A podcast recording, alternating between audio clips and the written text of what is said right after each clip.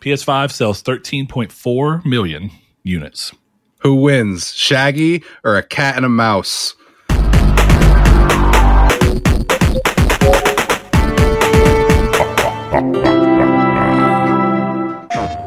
Hello and welcome to Triangle Square, the PlayStation podcast. I'm your host, Brett Beck, and alongside me, as always, is Mister Saul Bridges, bring y'all lucky episode 235. And alongside me is Mr.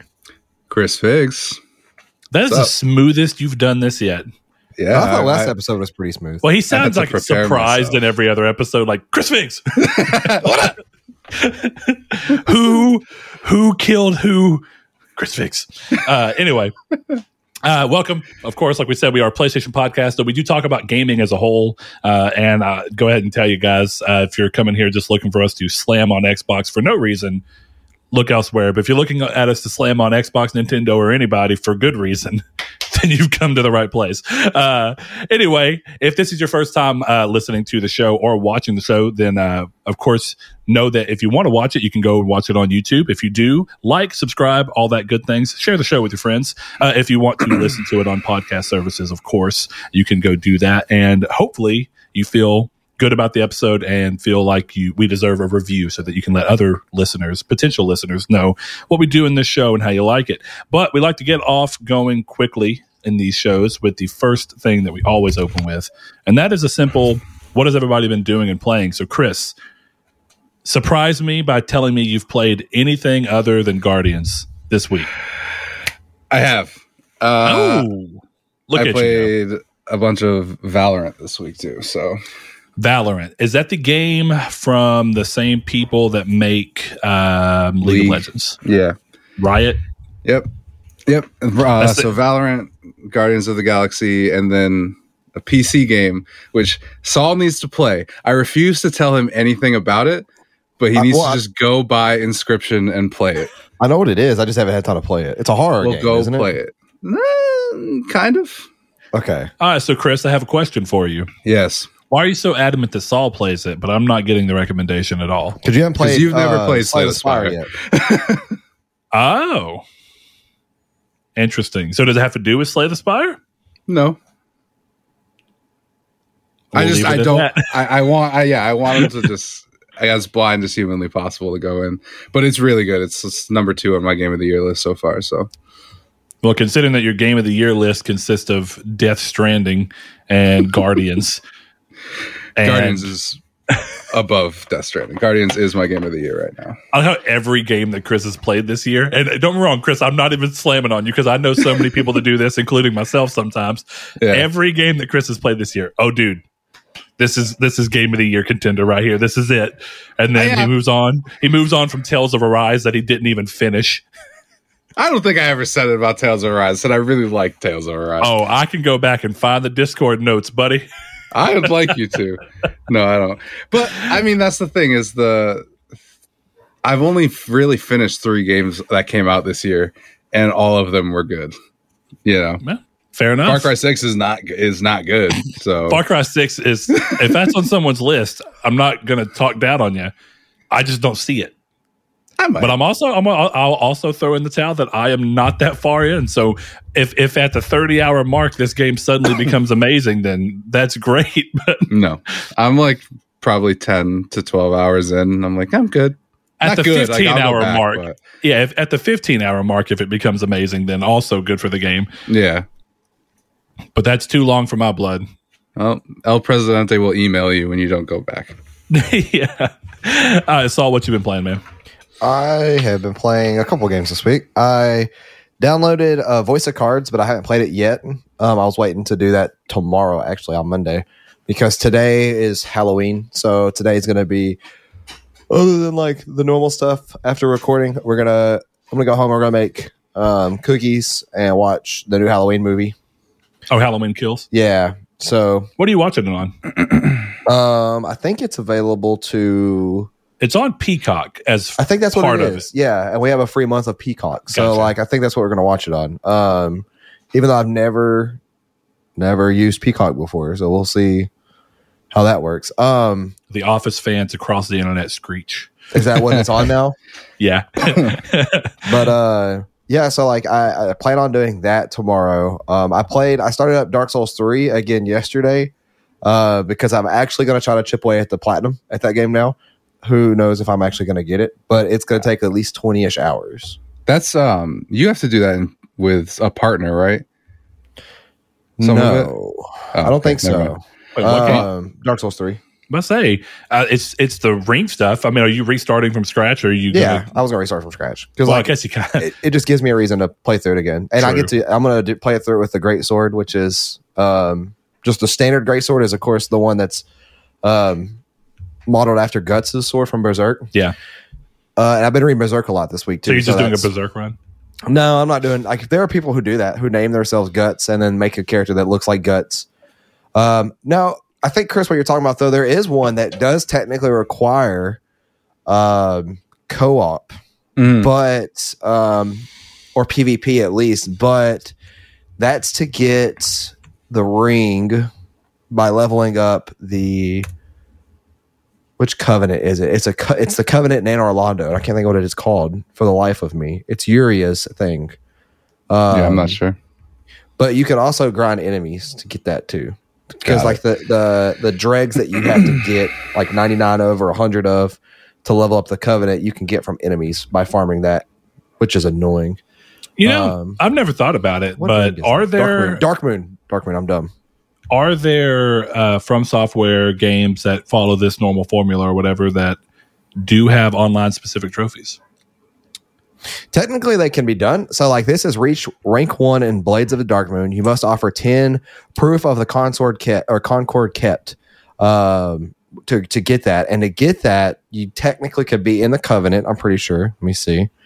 Um, reward for defeating invaders when def- defending a way of the blue member as a blue sentinel or blade of dark moon. Okay. Um, also, extremely rare drop from Silver Knights in Anor Londo, uh, one So basically, that's what I would have figured. It's kind of like Bloodborne. I mean, technically, you would think Bloodborne would require you to co op for getting through the chalice dungeons. But if you're an Oh. absolute madman, you can chalice dungeon yourself, you know? I had to do I that did for the that. platinum.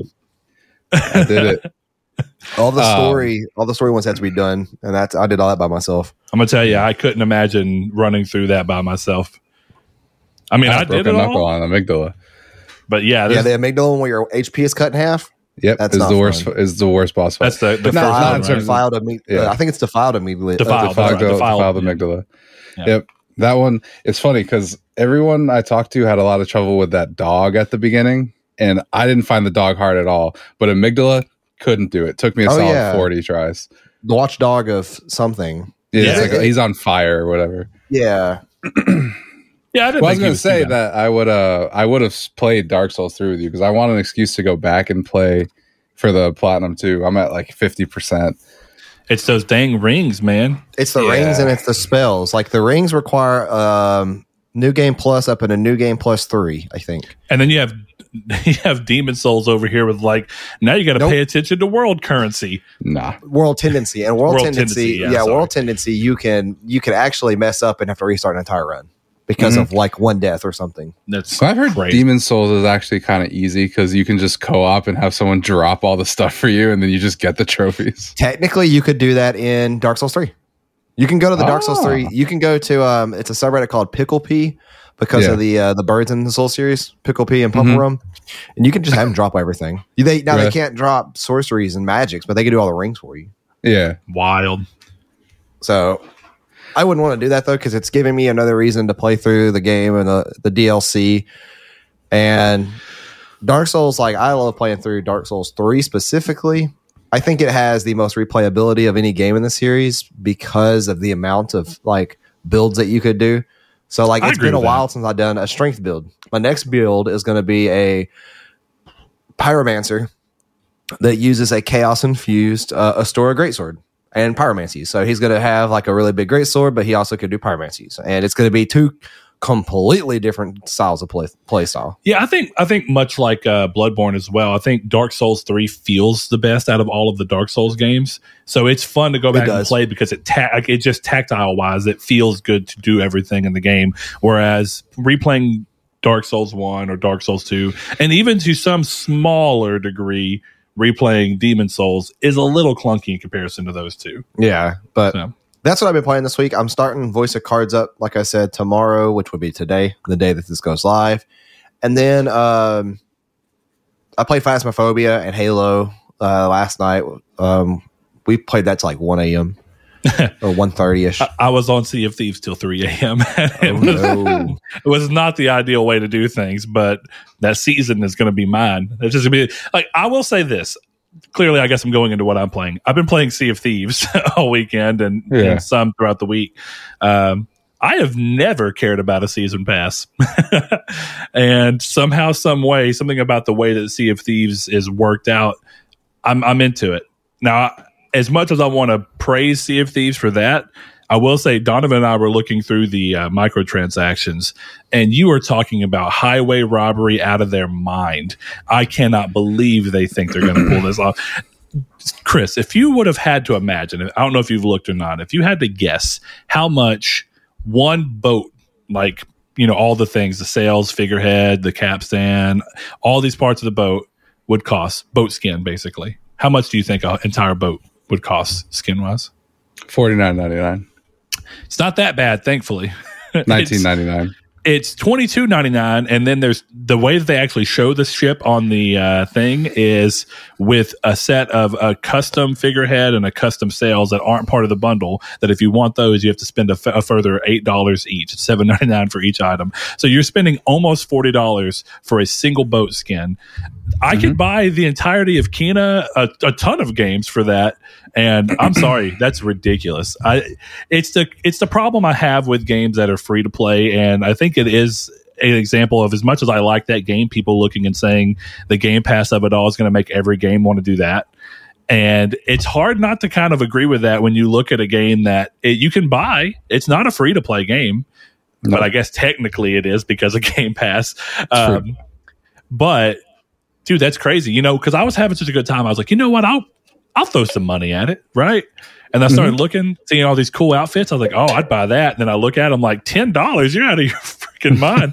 uh, I used worse words than that, but yeah, it's just it is hard to go into games like that. Uh, I, you know, I think that there's games um, like War, um, Warframe, that I think have some pretty interesting tr- uh, microtransactions that are a little too much money, but also pretty much everything in that game can be earned and built in the game, and that is not true of Sea of Thieves, um, which is unfortunate. So here we are. I will probably the, the idea behind the season pass, the drive, is that when I get to 100, there's a really cool outfit that comes with the plunder pass, as bunch Yeah. of as well as a bunch of other things, and the plunder pass as a whole is ten dollars. But I'm not paying the ten dollars until I get to level 100 because if I don't Yeah. get to level 100, I don't want to spend the money and not and still not get the outfit. You know what I mean? yeah, no, I get that. So it So is what big it is. Apex player, so you're not saying anything that has surprised me. I figured not, but you know, I don't Uh, have a lot of experience with the. Uh, Nine ninety nine is is cheap for a skin. I'll tell you. That I'm going to tell you to the point where I used to think that Destiny 2's microtransactions were high. And in hindsight, I think Destiny 2's microtransactions actually might be among the most affordable. I think they're I think they're relatively average. Yeah, like I don't know Fortnite. Clearly, that's a big one, and I know for a while the big problem with Fortnite was that it was loot box based, and where you had to try and try and try to get what you wanted. I know Apex is well based, right, Chris? Apex sells everything at, at Um, a good price. I don't think that that would be considered over. That's why I consider Apex and Destiny to be uh, like middle road. Like you get what you're paying for in a in a in a in a weird regard there.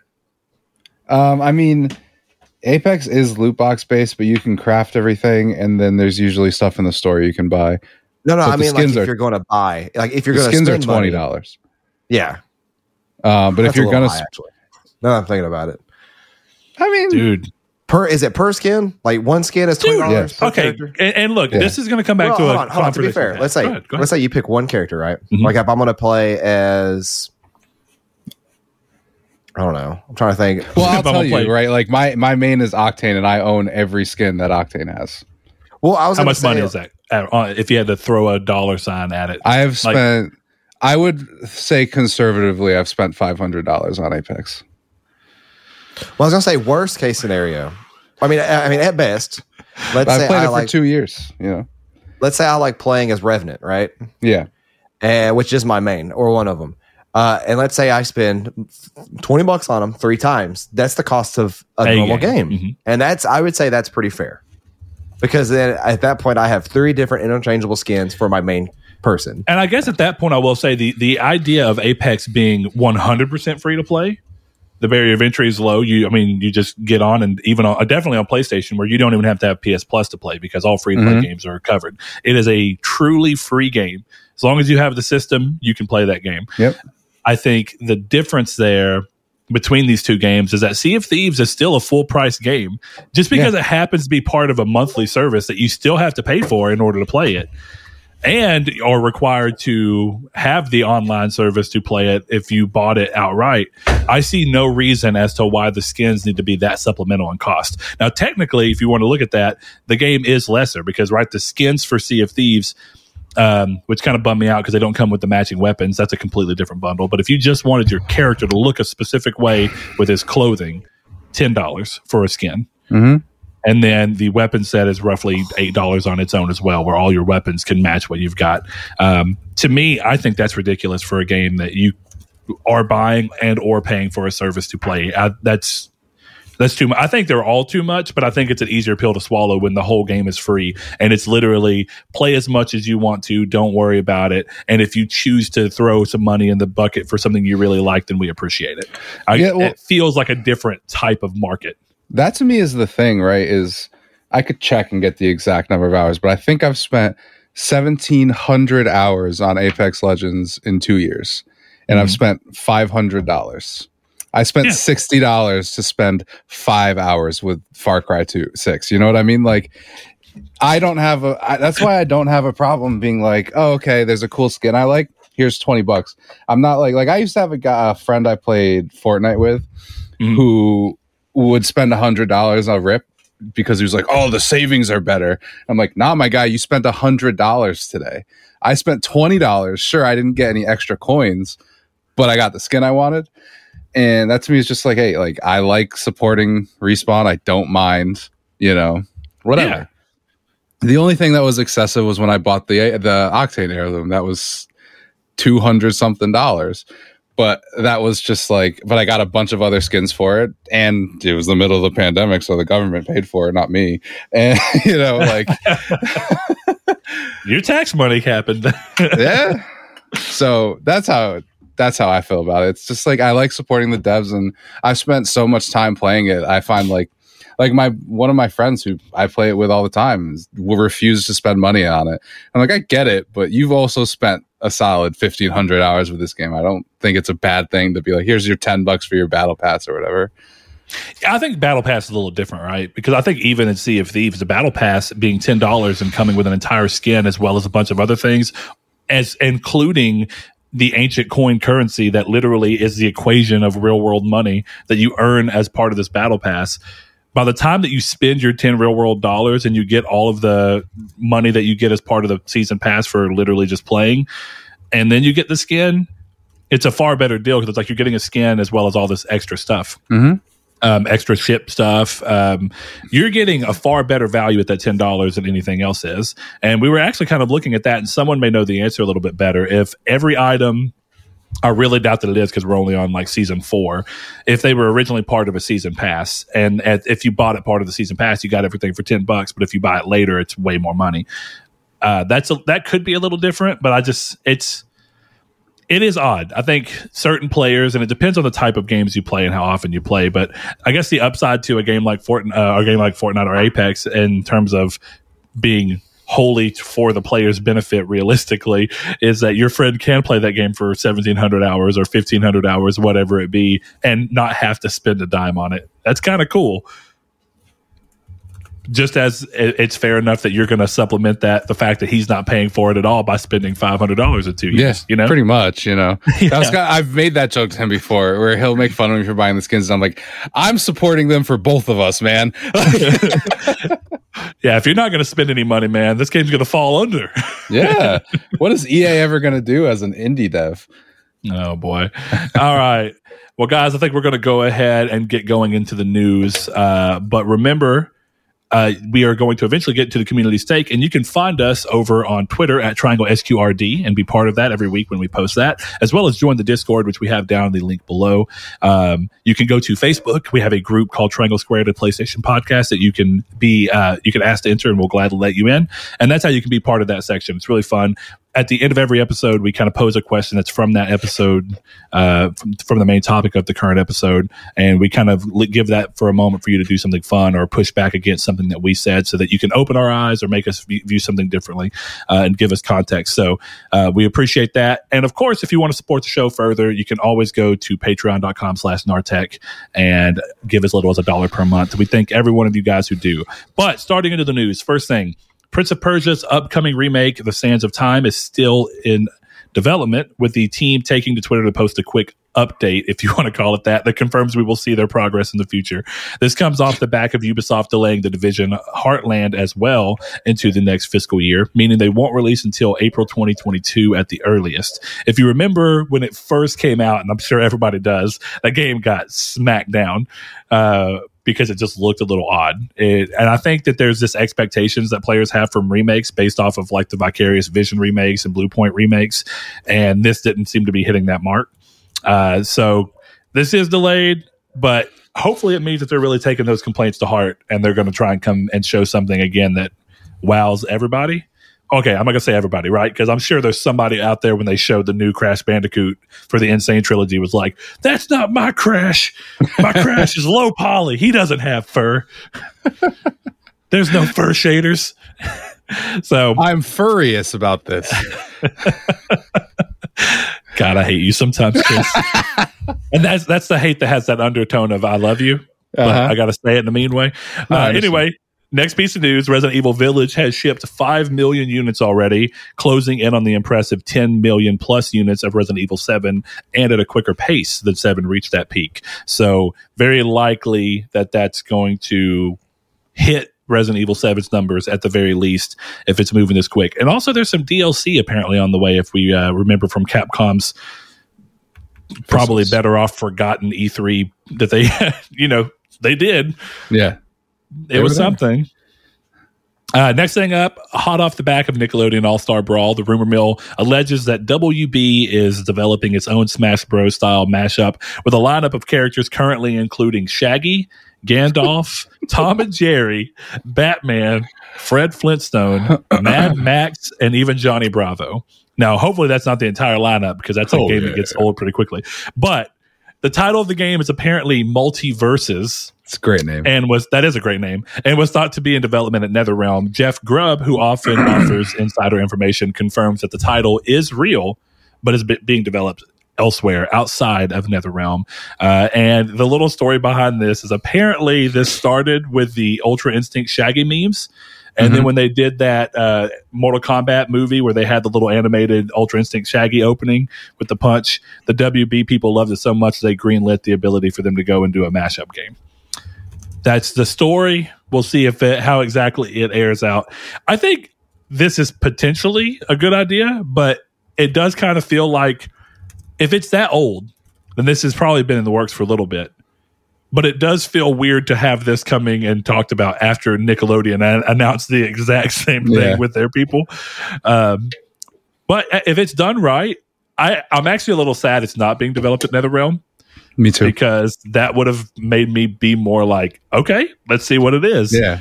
Um, I'm almost we'll, we'll see.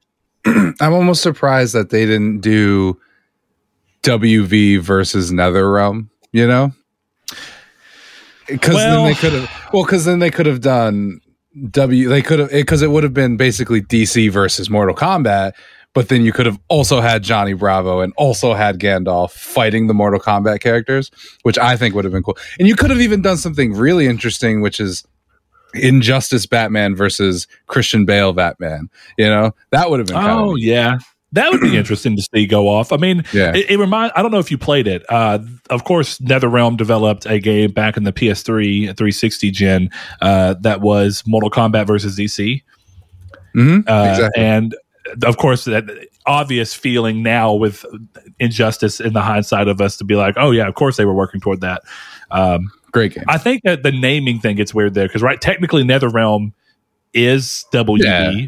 So I guess you could actually just call it Mortal Kombat versus versus WB. D- yeah, WB. But NetherRealm would be more fun because then you could have the Injustice versions of characters. But you know that gets into that thing that Smash does, where do you really want to have two versions? And sometimes Smash says the answer is yeah. Do you really want to have two versions of the same character that play differently, or do you just want to make it a skin? And most fighting games kind of wrangle. What would the differences be? How different would they be? Would the value be there to actually make them two bespoke characters like Toon Link and um, Young Link in the Smash Brothers games? So I don't know. There's definitely something to be said here. And if it comes out, I'm willing to give it a try. I know I was saying that about Nickelodeon All Star, and I have yet to make the time to play that. I, I intend to, but I've yet to do so. Um, so we'll see what ends up happening there. yeah. I don't know. For me, it's just a matter of like, depending on how hard they go with it, it could you could have like Ben Affleck's Batman fighting Christian Bale's, and then them talking about whose movie is better. You know, that would be the whole reason that you would do multiple characters like that, and especially if it's free to play, then it's like.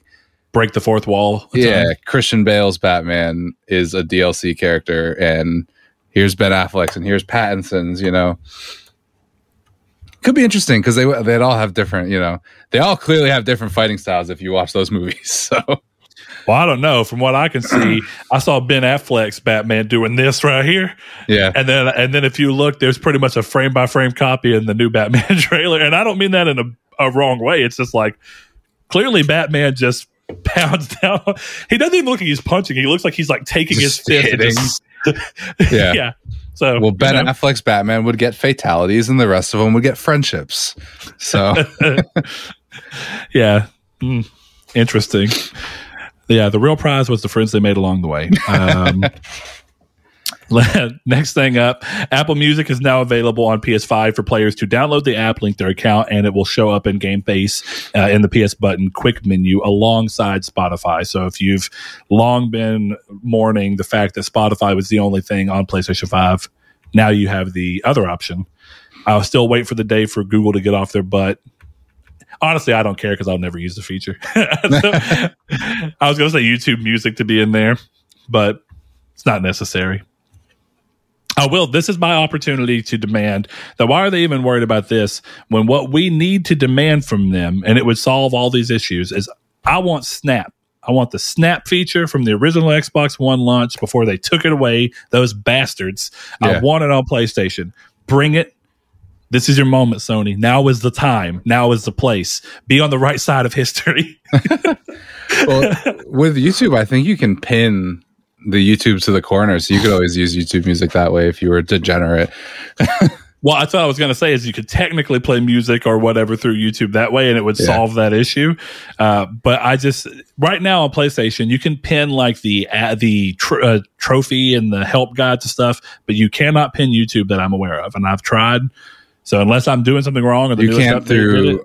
I think because um, S- Sacred Symbols was tweeting about how you can watch their show through the web app on the thing that pins out. I don't really know because I would never use it. but Maybe I it's like a weird workaround. So instead of Yeah. it being the actual YouTube app, it's like you can pin the web browser exactly yeah. that lets you go. I haven't tried that route. That sounds Yeah. far more complicated and like a UI mess because you're going to be trying to control YouTube through a fake browser. And I don't know if you Mhm. ever did that on PS3. That's not fun. Sounds flarking insane. Yeah, it does sound flarking insane. Speaking of flarking, no, I'm kidding. no Galaxy, no Guardians of Galaxy news here, boys. I'm sorry. I know it's depressing. Uh, next thing up, this is a quick one. Sony's financials have provided us an update on how PS5 is performing, with the system having shipped 13.4 million units as of September 30th. Um, I am still always wondering if they could actually manufacture more. Would that number be higher, Absolutely. or is the still number, or is the p- number of people buying the systems that would buy the systems ultimately being the same? It's just there's that midway thing of some of them going to scalpers. First, scalpers are not sitting on PlayStations. Well, no, So, they're uh, not. Not not for not for too long, at least, right? right. Like, the, yeah, they're going to sit on them to try and make a profit, but they're not going to. People who think that there's like people who've owned PS5s in a warehouse for six months, Yeah. waiting for them to sell at an exact price, that's not happening. Yeah, sometimes I get on Twitter and I feel like me, you, Saul are the only people in the world who got PlayStation 5s and scalpers have the rest of them. That's what they feel like they talk about, which, to be fair, there was a lot of stuff going on there. Saul didn't have to really try to get a PlayStation. Well, yeah, I Not just more mean that it seems like people just don't even think no one has them. Which this piece of news, can we stop talking uh, mess about Sony now? This is more shipped than PS4s at this point, so they're Yeah, doing a good job. They're doing a So we can job. stop whining about it, right? Like this is clear. There's clearly no issue here. It's in the middle of a supply constraint time, in the middle of a pandemic. They've shipped thir- 14 million units, more So than the everyone who's- PlayStation 4. yeah. And people, I can't get one. Well, dude, Right. more have sold in a single, not even a year. Yeah, than Yeah. the PS4 did. And the PS4 was an ample supply. exactly. it's they it's a popular product, and guess what? Sometimes you can't get popular things. It's not like Sony is doing a bad job producing these. I'm kind of tired of that narrative. Yeah, I think the problem is because of the chip shortage and the demand and all these different things kind of going together. It's it reminds me of when people were like, "There's not enough switches," but the not enough switches only lasted for about like three to five months, if I remember. And then it was like, if you really want to switch, you can find them pretty easily. And I think everyone's just stressed out that the find them easily of PS5 is not quite there. I don't think it's still that hard. And a good example is I think that the way you approach it's always a big thing. Um, Seth, Saul's brother, I was able to get him one my first try. Nice. Yeah. Literally, he sent me the link. He was like, "Hey, there's a thing going up today. Can you just try and get on and do it too?" The first browser I opened, and I ended up opening a backup one, but the first browser I opened, I got in, bought the PS5, everything, even on the wait list and everything, five minutes. And he was mm-hmm. like, "I've been trying for like eight weeks." I'm like, "I guess I got a magic touch." Or I'm I don't have a bad attitude. I don't know what's going on because he was he was doing the same thing. It's Yeah. not easy to get a PS5. It's almost impossible. It's not. And that is, of course, in terms of me doing the act of clicking the button to get it or doing the thing to get it, that's the fourth PS5 I've gotten in a year. Well, that was like So- I always said to people, I got I got three PS5s on the day that they put them up for sale. And then the one I actually ended up going through and purchasing, I pre-ordered at 1 a.m. that day. So it was just a matter of paying attention and knowing what was going on, you know? yeah, and and I'm not, of course, I'm not saying it's it shouldn't be easier. It should be, but like you just said, there's a number of factors that just they can't control it. Yeah. Well, that's the thing. It's like, of course, we'd all like to walk into Best Buy and be able to pick up a PS5 on a whim. But right now, you know you can. You've known you can't for a year now, over a year. Yeah, in all honesty, I think uh, consoles are doing a lot better of a job at being able to be gotten than graphics cards by far. Oh, absolutely. So, I mean, it's interesting that we're seeing the complaint go, but that's because the average consumer is more worried about the thing they can go buy and plug and play, whereas the small group of PC people who are like, or not like a small group because it's clearly a large group, but the people Yeah. aren't the people. They're just going to ride the storm out and be like, "We'll make it happen one way or another. I'll do what I have to to get this." hmm I know people who are importing graphics cards from Germany to, you know, one of our friends at work was like, Hey, my, my friend just sent me a thing. They're like, Oh, are you still looking for a graphics card? Yes. He's like, All right, be looking in your mailbox. Great. Cool. That's good to hear. I'm happy for them. All right, let's see. Next thing up, the leaks were right, and the PS Plus games for November are Kingdoms of Amalur Re Reckoning, First Class Trouble, which we'll talk about a little bit more in a minute, and Knockout City. The extra PSVR titles, as well as part of the anniversary for PSVR, are The Persistence, The Walking Dead, Saints and Sinners, which, if I remember right, Chris said he loved, uh, Excellent. and then uh, the, Until You Fall, which is like a combat game where you have swords and stuff and move around. Actually, looks kind of cool. I never ended up playing it, but it looks cool. Um, that's a solid month, and it goes to something that was in our Discord where I think a lot of I think it was Rude Days, if I recall, being like, "It's not a terrible month, but I wanted to see more PS5 games," and I think it's kind of weird because. I I guess at the time nobody knew exactly what First Class Trouble was, and you know, I'm not saying you couldn't have gone and looked at it, but it wasn't an already recognizable name. But First Class Trouble and Knockout City are both native PS5 titles. First Class Mhm. Trouble is a day and date release yeah. Onto like as soon as it launches, it's basically Rocket League. It's coming immediately onto the service. I um, I don't know if he's changed his opinion after getting more information or what, but I don't think this is a bad month at all. I actually think this is a, a really great month. Kingdoms of Amalur is a fantastic game. And if you've not played it, it's a good thing to be able to dip in and try without having to worry about spending the money up front. First Class Trouble being a day and date launch, awesome. Knockout City, I'm not interested in that at all, but it's a PS5 game. Uh, and it's relatively new, even though it's also available on PS4, just like First Class Trouble. Uh, and I think the PSVR games here are just icing on the cake. This seems like a good month. Uh, Saul, what you think, man? If you uh, have I'm you been have you been liking PS Plus lately? No, that's why I like. That's why I was, want to talk about this one because Kingdoms of Amalur is actually in a game that uh, I'm interested in picking up. You talked me into it a while back ago, and I always said I'll pick it up when it's cheap, but now it's free. so I you get to- really got to do it. You know, I downloaded uh, Hell Let Loose, right? And Chris talked about it. Chris hit the nail on the freaking head with that game. you run for five minutes without seeing a single soul, and then you jump into combat, and then you die instantly. you kill people instantly, but you also die instantly, and then it takes like forty-five seconds to get back into the game. Yep. And then it takes five minutes to get back to the action, and then you repeat the process. I deleted that game after like five minutes of playing it. How many players? I, no clue. Don't care. No clue. 32 maybe. I don't know. These maps it didn't matter. Well, the reason I I, didn't ask is because uh, I don't I don't know if any of you ever played Mag. I know, I know that y'all know what it is. Mhm. Um, Mag had humongous maps, but you also had what was it? A 100 hundred players. Yeah. So I mean, Mag was 256. 256. That's what it was. It was Hell Let Loose 256 players. Yeah.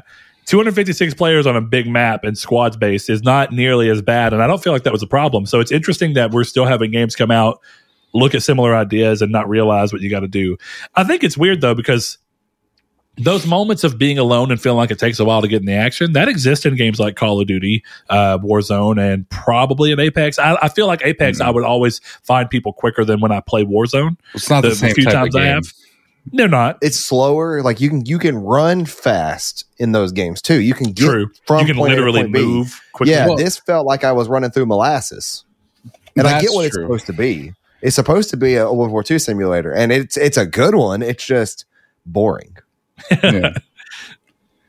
I don't know because the thing with Apex and Warzone is like you don't necessarily want to find people immediately, whereas this is it's not billing itself as like a t- team deathmatch Call of Duty type of game, but Sure. it feels that way, and that's the problem. That's also why for a long time I didn't like Battlefield because it felt like you'd spawn at the spawn and then you'd run to halfway across the map because the maps were so big, and then you'd die and then you'd be back at spawn. And with this, it was at least in Battlefield you can sprint you know this one Yeah. it felt it felt like they were like your character is carrying all his guns on his back so he walks one mile an hour And it wasn't Well, and not only that, but like I, I may be the the odd one out when it comes to like battle royale games. I don't want to drop soon. I want to wait till like eighty percent of the players have dropped out of the helicopter or whatever it is. I do that too. and then go to an offside of the map where it's like I can get over here, and I know for a fact that if I'm if I'm competent at the game, that I that I can win most one v ones or whatever the games are. You know, if it's Mhm. two v two or whatever, like I have a better chance at finding better stuff and and not toppling getting toppling who come across me when it's only one or two, then dropping into the middle, and then like everybody's there, so it's like I can kill that guy over there easily because he's right there. But then same thing goes for the guy behind me killing me. because while I'm dealing with him, this guy's got yeah, sights on me. so like I like to get to the outskirt of the map, not the edge, but like you know a populated outer area, and then work my way through that, kind of like a snake. Like I That's like- exactly how I play. I try and yeah. go out and spend a little time collecting things and getting things that I like. honestly, that's what I like the most about PUBG is PUBG, where I think Fortnite was Fortnite was fantastic before the building meta happened. Yep. Before people could learn how to build something in like three seconds. When Fortnite was, you could do that kind of like slowly to build up a wall, you know, to kind of help you out. But then, like the second that same time back then, it took you to build up a wall or to you know fortify you a little base. Somebody Yeah. can build a tower above you. Um, before it became that, Fortnite was amazing because it was what a battle royale, in my opinion, should be. It is skill based. It is there's no random um in like things that can happen. Like in Fortnite, this is my big problem with it. I'm running at you. you're way up in front of me. You have no idea I'm behind you. I start shooting at you, and within three seconds, you're building a fortress around yourself. And then I have to either do the same thing or you're going to get a, a higher than me and kill me. Yeah. And then it, it becomes every encounter is that. It's just lame. It's literally Yu Gi Oh! like we were talking about, where we have to build a deck because we know if you're going to throw hand traps, Yeah. we've got to be able to do the same thing, But the- or this is completely pointless. But the problem with that is like unless you're playing the exact same deck with the exact same win con, it's it's always different. Your hands are always different. That's but true. this is That's true. it's always somebody with a shotgun. It's always somebody with like a sniper. It's always somebody that has a random rocket launcher. And then it's just a it's just it's it's a Build build a off. tower, turnaround snap. And yeah, and it's it's really Yeah. annoying. But where Apex PUBG happens is like there is like other things in that game, like abilities and stuff Mhm. that you can take account for, and like it, and all those variables add up to the different types of weapons, the different types of abilities, the the the map. I think the map that Apex, both Apex and PUBG make, are better than anything Fortnite's ever made, Mhm. except maybe the original map, and that's because back then it was the circle typically fell in a neighborhood, and it's you and four other people, and you're like, oh. I'm in a house up in the attic and I'm waiting to hear footsteps or I'm waiting for this circle to get so small we're forced out. Yeah. Whereas now it's like I'm going to build a base right here where I'm pretty sure the circle's going to land, and it's here. And now I have like a 70 layer base in which I can be in any one of these 70 layers. Try to come up here, you're going to have the advantage, and it's automatically just not fun. If somebody gets if somebody gets lucky enough to put their base there. Um, where Apex, you don't get that. It's where the circle falls. Is, is is you better make it there. Fortnite is the only battle royale game that's gotten any kind of real legs under it that I've not played at all. I, t- I don't even know how the game. I like I like I've Fortnite. watched someone loosely play it. I've said this before. If they took the building mechanic out of Fortnite, I would play it. I haven't played PUBG. I lie. See, PUBG's fun. I didn't play PUBG. Fortnite is the most skill based game out of any of the ones we're talking about. So It is.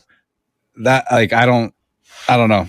Like I think Apex is the hardest in terms of players and in terms of like gunplay. But Fortnite is easily the most skill based. Fortnite sucks because of the building. I will never play it again. Well, see, Um, that's the problem. Is like in most, and this is just me, but like in most first person shooters, skill based means a lot of things. It means getting good with a particular gun. It means getting good at knowing the map. It means, but it seems like in Fortnite, it boils down to just two: getting good with weapons and then getting good at building. yeah, but getting good at building is harder than any of the other skills in That's, any of the Yeah. other that's the games. problem. Yeah. though. That's So it. it That's, doesn't- that's the problem. I don't want to spend that much time learning how to do that. I'd See- rather spend my time learning how to master six different things. Yeah, I figured. I'm not watched a ton of Fortnite, but like when we were at PSX and they were doing one of the Fortnite tournaments there, I was watching this dude just literally look like what you're talking about. I assume where it looked he was building like a five foot by five foot tower around him in And what just felt like up. two seconds. yeah. And I remember thinking, looking at someone doing it, it looks like it's super easy. But I thought it can't be that easy. Otherwise, everyone would be amazing at this game. So I figured it has to be something where, even though, and that happens in games, right? Where visually a mechanic doesn't look as challenging as it actually is to pull off. But interesting to see in general. I, I don't know. I, don't, I think PS Plus has been pretty solid since PS5 has launched. I'm not going to say there hasn't been months where I've been more or less disinterested. I think last month is actually, uh, or the, the month with Hell Let Loose, whatever it was, um, is one of the least interesting months to me. But I think this one's pretty good. And I think I will play First Class Trouble as a free trial, a free game. It looks really interesting. We'll that- talk a little bit more about it. Is that the Clue uh, Among Us game? Kind of, yeah. Yeah. So uh, we'll go ahead and go to the next news right now, though. Uh, months out from release, Returnal is finally seeing its big 2.0 update. The update brings photo mode to the title for those of the, you who like your virtual photography, as well as the long requested feature to be able to suspend your current cycle so that you can turn the system off, update the system, play another game, all those things without losing progress on your current run. And I think that this is a great move. There's actually a pretty strong chance that I'll go back to Returnal now. I just got to that point where I didn't like having to lock myself down because normally I think that um, those types of games, right? I guess if you want to call it a, um, my brain is failing. me. Roguelite? A roguelike, yeah. Um, I love roguelikes, but I think it's because normally roguelikes can be played in short bursts. You can either win or fail, and then you go on and be like, oh, I'm gonna go play another game. But in the same amount of time it takes me to do like three really great runs in Hades, I might be on the same run in Returnal, and that just feels like I don't want to leave behind my progress, but I'm kind of done playing this right now because I want to go play something with a friend or I, I want to go do this, and I don't want to sit there and worry about the times where my PS5 decides to update itself in the middle of me not even using it. You know how pissed I would be if I was playing Returnal, got to the end boss, was about to win, put my system in rest mode, and then the next day I woke up and it turns out my PlayStation either power went out and or and and had to turn off or flickered. The, PlayStation updated itself overnight in its sleep. I would be furious. So I think this is a great thing. Chris, how you feel about this? I know that you were very much uh, Returnal is a fantastic game, and I hate it. Yeah, if I remember your wording. I have absolutely no interest in ever playing that game again. Um, I don't know. I don't. I think they should have stuck to their guns. I know that. I know that it like this is probably better for the player base, but I think I don't know. It feels weird to like defend your decision not to have this in there and then fix it because I know in Slay the Spire there are ways to circumvent the roguelike of it, and I've done it. And I think it takes away from it a little bit. Not that it's a single player game, do what you want. But I, I liked in, in, Returnal was not for me, but I liked the fact that it was very like if you'd fail here, it, you got to restart you know? And that's my problem with the save state stuff is like yeah it's a single player game or whatever but i think it takes away from the, well, the feeling on. of the game. So let me say this: the save state does not mean that if you suspend your cycle, come back, die, that you start back where you suspended. When you die, you still go back to the very front. I know The that. No, I know that. happened- But I what don't I- see. I, I mean, I, I get your point too. That I, in the sense of your greater point of why defend the decision and then go back and change it. If they would have stuck to their guns, it's fine. I never. I just wouldn't. Uh, I was unlikely to go back and, and No, finish it because it's just too hard for me to try and dedicate that amount Yeah. of time. But I know what you mean, but I know like I don't know. I know that in Slay the Spire, if I feel like I'm losing a run, I can dashboard and start that battle over again. That's what I'm talking about. So to me it's the same thing here. It's like it's I get I understood why you didn't want it. And I think that was a I think that was a good decision for a roguelike. I think the problem with Returnal is they made the wrong game. Cause a roguelike should not last three hours. You know, Yeah. Well, and I think that that's one of the things, but there's also, I, I don't, I may be wrong, but at least I know that there's not a large amount of them. There are not a large amount, and this might even be among the first of 3D roguelikes where they're actually fully three dimensional, moving behind you and around you. yeah, not that I um, know that that actually tie into that because I mean you could say that there's elements of that in Deathloop, but that's not what Deathloop is. Deathloop is the right kind of game for what its what its mechanics back Yeah, because it's focused on being single player and not pulling you through. Um, I think the difference, like you say here, is that roguelikes don't normally last that long. I think kind of what makes roguelikes really fun is this idea of like, if you really exceed and you know what you're doing, you can beat the game roughly on any roguelike in about Mhm. an hour. Uh, an hour Yeah. run will normally get you all the way through. And you can normally shave it way down if you're even better. exactly. Um, but you know that's if you when you get to the point where you finally mastered it enough to complete your first run, it's going to take you about an hour, uh, maybe forty five minutes in most of them, and it feels weird to be like I haven't even messed up yet. I'm still alive and I'm three hours in, and Yeah. yeah, I'm not saying that you, you haven't mastered it, but it just feels like for the average player, no matter what, you're going to be doing two to three hour runs. And I guess the difference too is that while you're trying to learn it to master it to get it to where you can finish the whole game in a single run in three hours, you're having to play for multiple hour runs as you learn the shortcuts and all these mechanics. Whereas a game like Hades, maybe I play for an hour on my first run and don't even get close to the end, but the next run I'm shaving probably five minutes off because I've learned a lot from that single run right. And you iterate a lot quicker.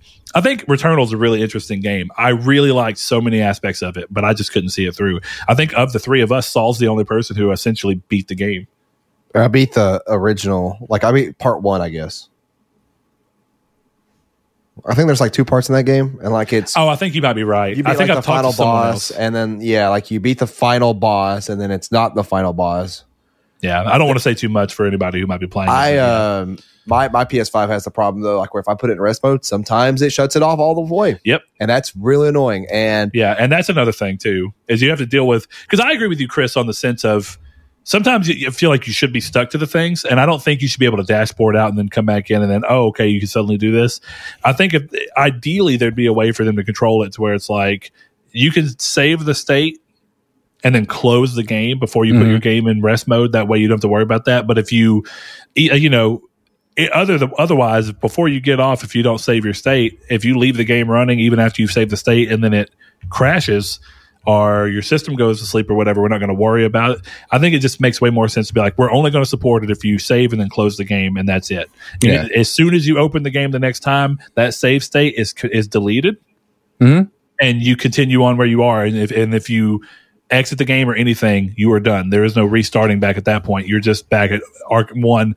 And I think that that's the best way between because while you're right that that's I don't want to say they made the wrong game, but being the pioneers of making this type of roguelite means that you're going to have to be the one who determines and the fans to a degree are going to have to agree with your decisions for it to work.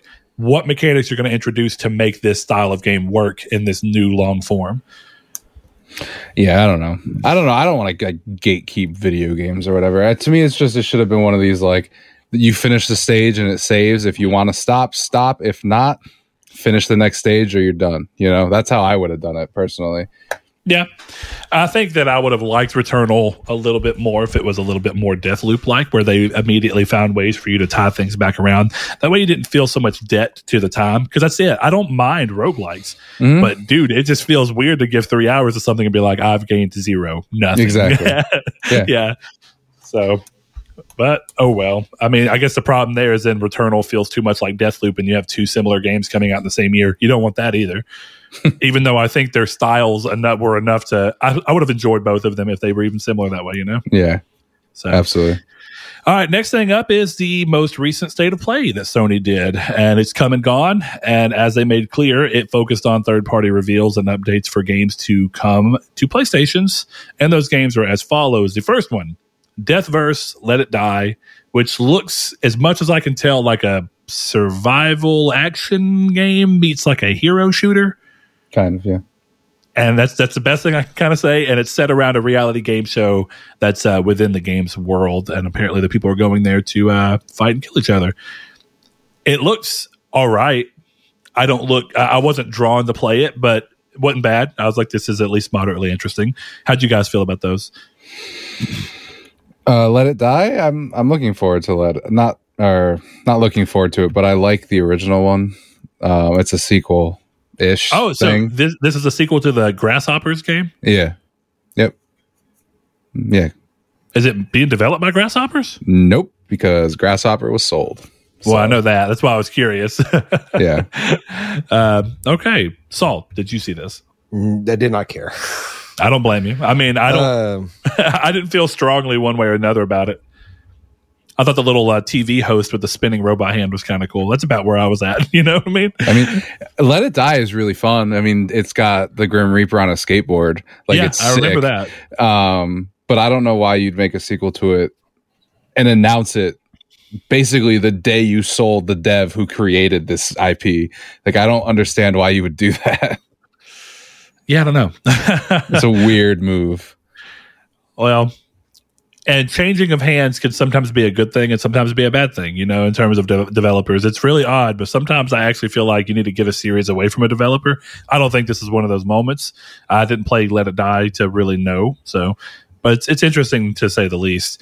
Uh, the next thing up was really odd to me, and I don't know how I feel about it. But We Are OFK is a five part episodic music biopic. And here's where I'm a little confused where you play out how the real world band OFK started, complete with dialogue choices in a biopic. I get to choose what happens in retelling the story of how this band started. You could text and choose what you text, and you play through interactive music videos of songs from the band OFK's debut EP. This is a real band. I think looking back at this from the bigger picture, I think this is an interesting idea to take a band and be like, okay, let's go through and create a biopic in a virtual world. I don't think the right move was to make it an episodic game where you have choices because the choices, there's no, why even give me dialogue choices if I know there's no way if if this is truly a biopic, there's no way for it to impact what's going to happen. Yeah, it doesn't make any sense. Now, if you take this exact same idea, basically pull it back, and you create a fictional band called OFK, and it's a five part episodic thing following a band where you make choices that either see the band succeed or fail in different ways, that could be interesting. And I would really like that. I just have a hard time figuring out where these ideas actually match up outside of somebody just wanting to make an art house piece. Well, so here's my thing. I do not believe these are real people. Well, I'm wondering because I don't know anything about this band, and I hope that that is the way. If that is, that's cool. Um, I don't know. I'm pretty sure basically, this, is like the Gorillaz. yeah. I think this is like a bunch fake. of VTubers basically. Uh, but this is the worst thing I've ever seen, and I don't want to talk about it ever again. Okay, so o- OFK band have a Twitter, and I'm a little curious as to when their Twitter started because I'm going to tell you right now if they were joined in March of 2020. So this could have been long play out where this was being developed this way. Well, they. I'm pretty sure this was at the PS5 reveal or somewhere close to that, because their de- they had a debut song show up at a Sony stage. I don't remember when. Interesting. Okay, well, that could be the way this goes, and I think it's more interesting in that way. I still don't know how I feel about this itself because I just don't feel like they showed me enough for it to be compelling one way or the other. But we'll see. It was interesting to say the absolute least. Saul, did you see this? Nope. I'm gonna. I'm not gonna lie. This is the worst state of play we've ever gotten. Um, only one game. I, I I tried tried to watch the trailers, and I was just like, no, these all looked lame. It's weird. I watched the whole state of play and I didn't feel strongly that it was bad. Yeah, I I also don't didn't feel, feel that strongly way that, it was great. Uh, I don't think this is the worst. I think we've had far worse state. I won't say that. I actually don't feel like there's ever been a blatantly bad state of play. So I guess in the context of saying that something is worst is in in context to anything is that it's just the it's, like you could it's, say it's literally it's what it means. It's the it's the yeah, worst it's one. the worst one. You could say that Dark Souls 2 is the worst Dark Souls game, but if Dark Souls 2 is still a great game, then it doesn't matter. I'm not saying that's what's going on here, but more of the point of I have yet to watch a state of play where I've just literally been like, No, I thought this state. I thought this state of play was bad. I'll just say it that way. I- Interesting. there was only one good game out of this entire state of play that looked interesting, and, And the rest of this, this, the rest of this looks like hot garbage. All right. Um, well, the next game up, I'm going to go ahead and strongly disagree with you on because Bugsnax, the Isle of Big Nope. Snacks, looks amazing. Yeah, it does. More interestingly to me is uh, so I guess I'm going to say it's a huge free update for Bugsnax uh, coming next year that adds a new island to the game, the ability to customize a new living area that you have for your character, which was not something you could do in the original game. Your character just floated around, Yeah. never had a house, uh, and you have the ability to customize your favorite Bugsnax with accessories. They showed hats, which gives me a lot of Kena vibes because I'm, I'm not going to lie to you. The entire time I was playing Kena, I was like super into making sure that my little rot dudes had cool hats. That was my thing. And I would evenly distribute the hats that I thought were the most cool among all of them. It's good times. Um, I think that that looks amazing. And I also think that this does something. Um, so, you know how we were talking the other day about um, Harvest Moon and how I have a hard time playing Harvest Moon style games now because eventually they came out with Rune Factory, which takes the main idea of Harvest Moon and then combines it with more interesting and compelling gameplay, which is kind of why I always ended up loving Terraria more than Minecraft because it was like Minecraft is building and surviving to a degree.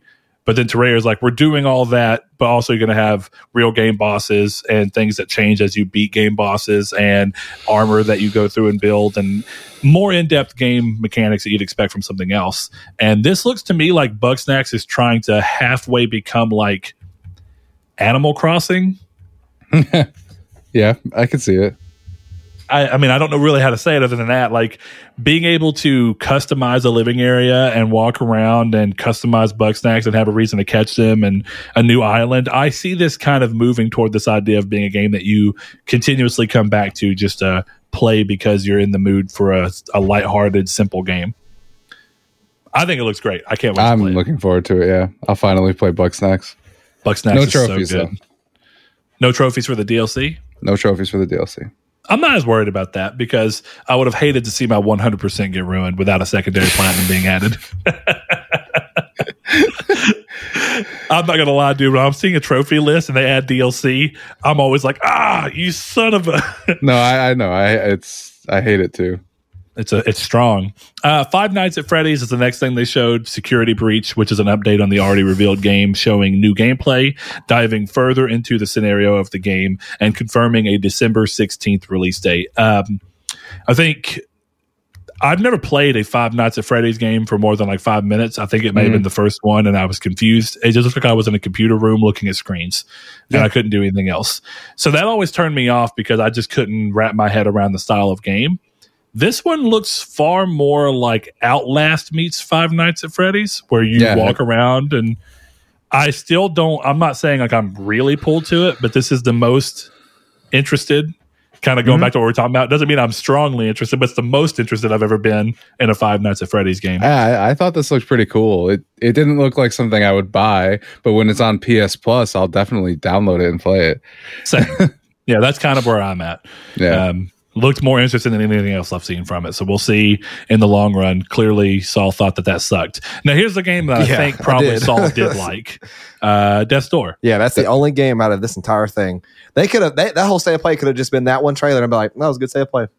But the fact they put in Five Nights at Freddy's, uh, and Yeah, so the fact that they put in one of the most popular game franchises of all time. last time I checked, just because it's popular doesn't mean it's good. Now, not Oh, say, I- I'm to not say saying so either, but- not good. But I'll put it this way: I thought most of these games looked like they could have been on mobile, except for like like two or three. Well, I will say it felt very, it felt very indie third per, uh, th- like third party focused uh, up until Star Ocean, which we'll get to in a minute. Um, Star, Ocean looked awful. Star Ocean looks odd. I want to talk about that in a minute. Yeah, but Death's Door, that's one Uh, reason I'm so salty about this. Third person isometric action game that evokes a feeling of Titan Souls meets Zelda. And it was no surprise to me after saying this kind of looks like Titan Souls to see that it's because it was a Titan Souls developer. And if you pre order, you get Titan Souls for free. Uh, It's really good. I love Death's Door. yeah. So uh, this game has already been out on Xbox for a while. Um, I think for a couple months. Mhm. Uh, and in the game, you came out in play as a Reaper hunting down powerful souls. So even the quick description sounds a lot like Titan Souls. Yeah, it's excellent. I don't even mean that in a bad way. The game looks really good. Uh, and I also, one of the things I love a lot about that uh, Titan Souls, and even this, is that they have these things where you get the look, and I think some people have started to equate, um, to some degree, definitely because of Hades' popularity, a third person isometric camera with, oh, this is an indie game and third person isometric, it must be a roguelike. I'm glad that it's not. I really like these types of games where they hunker down and say, "I just want to make a good game." Like, um, I'm, I'm hoping Solar Ash is really good, and of course, Hyperlight Drifter was amazing, and it did the same thing where it kind of pulls from these Zelda style games. So that's cool. There's another game that I don't think has been announced for PlayStation yet that gives me these same vibes of like looking at the Zelda formula and shaking it up. Uh, I think it's called Runic or something like that. Tunic, maybe. heard of that Uh, game. it's called Tunic, and it's a fox. And it even looks like Zelda to the degree that it looks like he's holding like a master sword and shield, and he's a fox, Oh, that's cute. and it looks really good. And they showed it so far as back in 2018, and I don't know that it's released on anything other than PC, if it's released at all. Let's see. Initial release date 2021 is planned to release on Windows, Mac OS, and Xbox One as a console launch exclusive.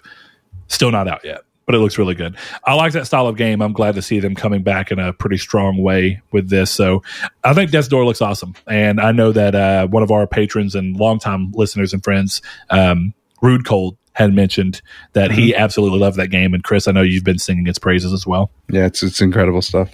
Is that one of those? This was the reason to turn on an Xbox moments for you. No, I bought it on PC. PC. I shouldn't have been Yeah. surprised. Well, I know you have an Pass, Xbox so. sitting there. You know what I mean? Well, my brother has it. I gave it to him.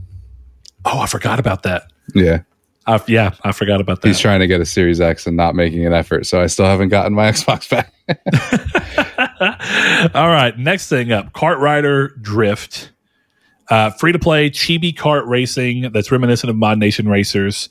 A little less stylistic flair, in my opinion. It, lo- it looks a little Generic. more generic, but it's also free to play. yeah, So Sounds a lot like um, the other game that that everybody hyped up and it failed. What was that game called again? I can't remember the name of it.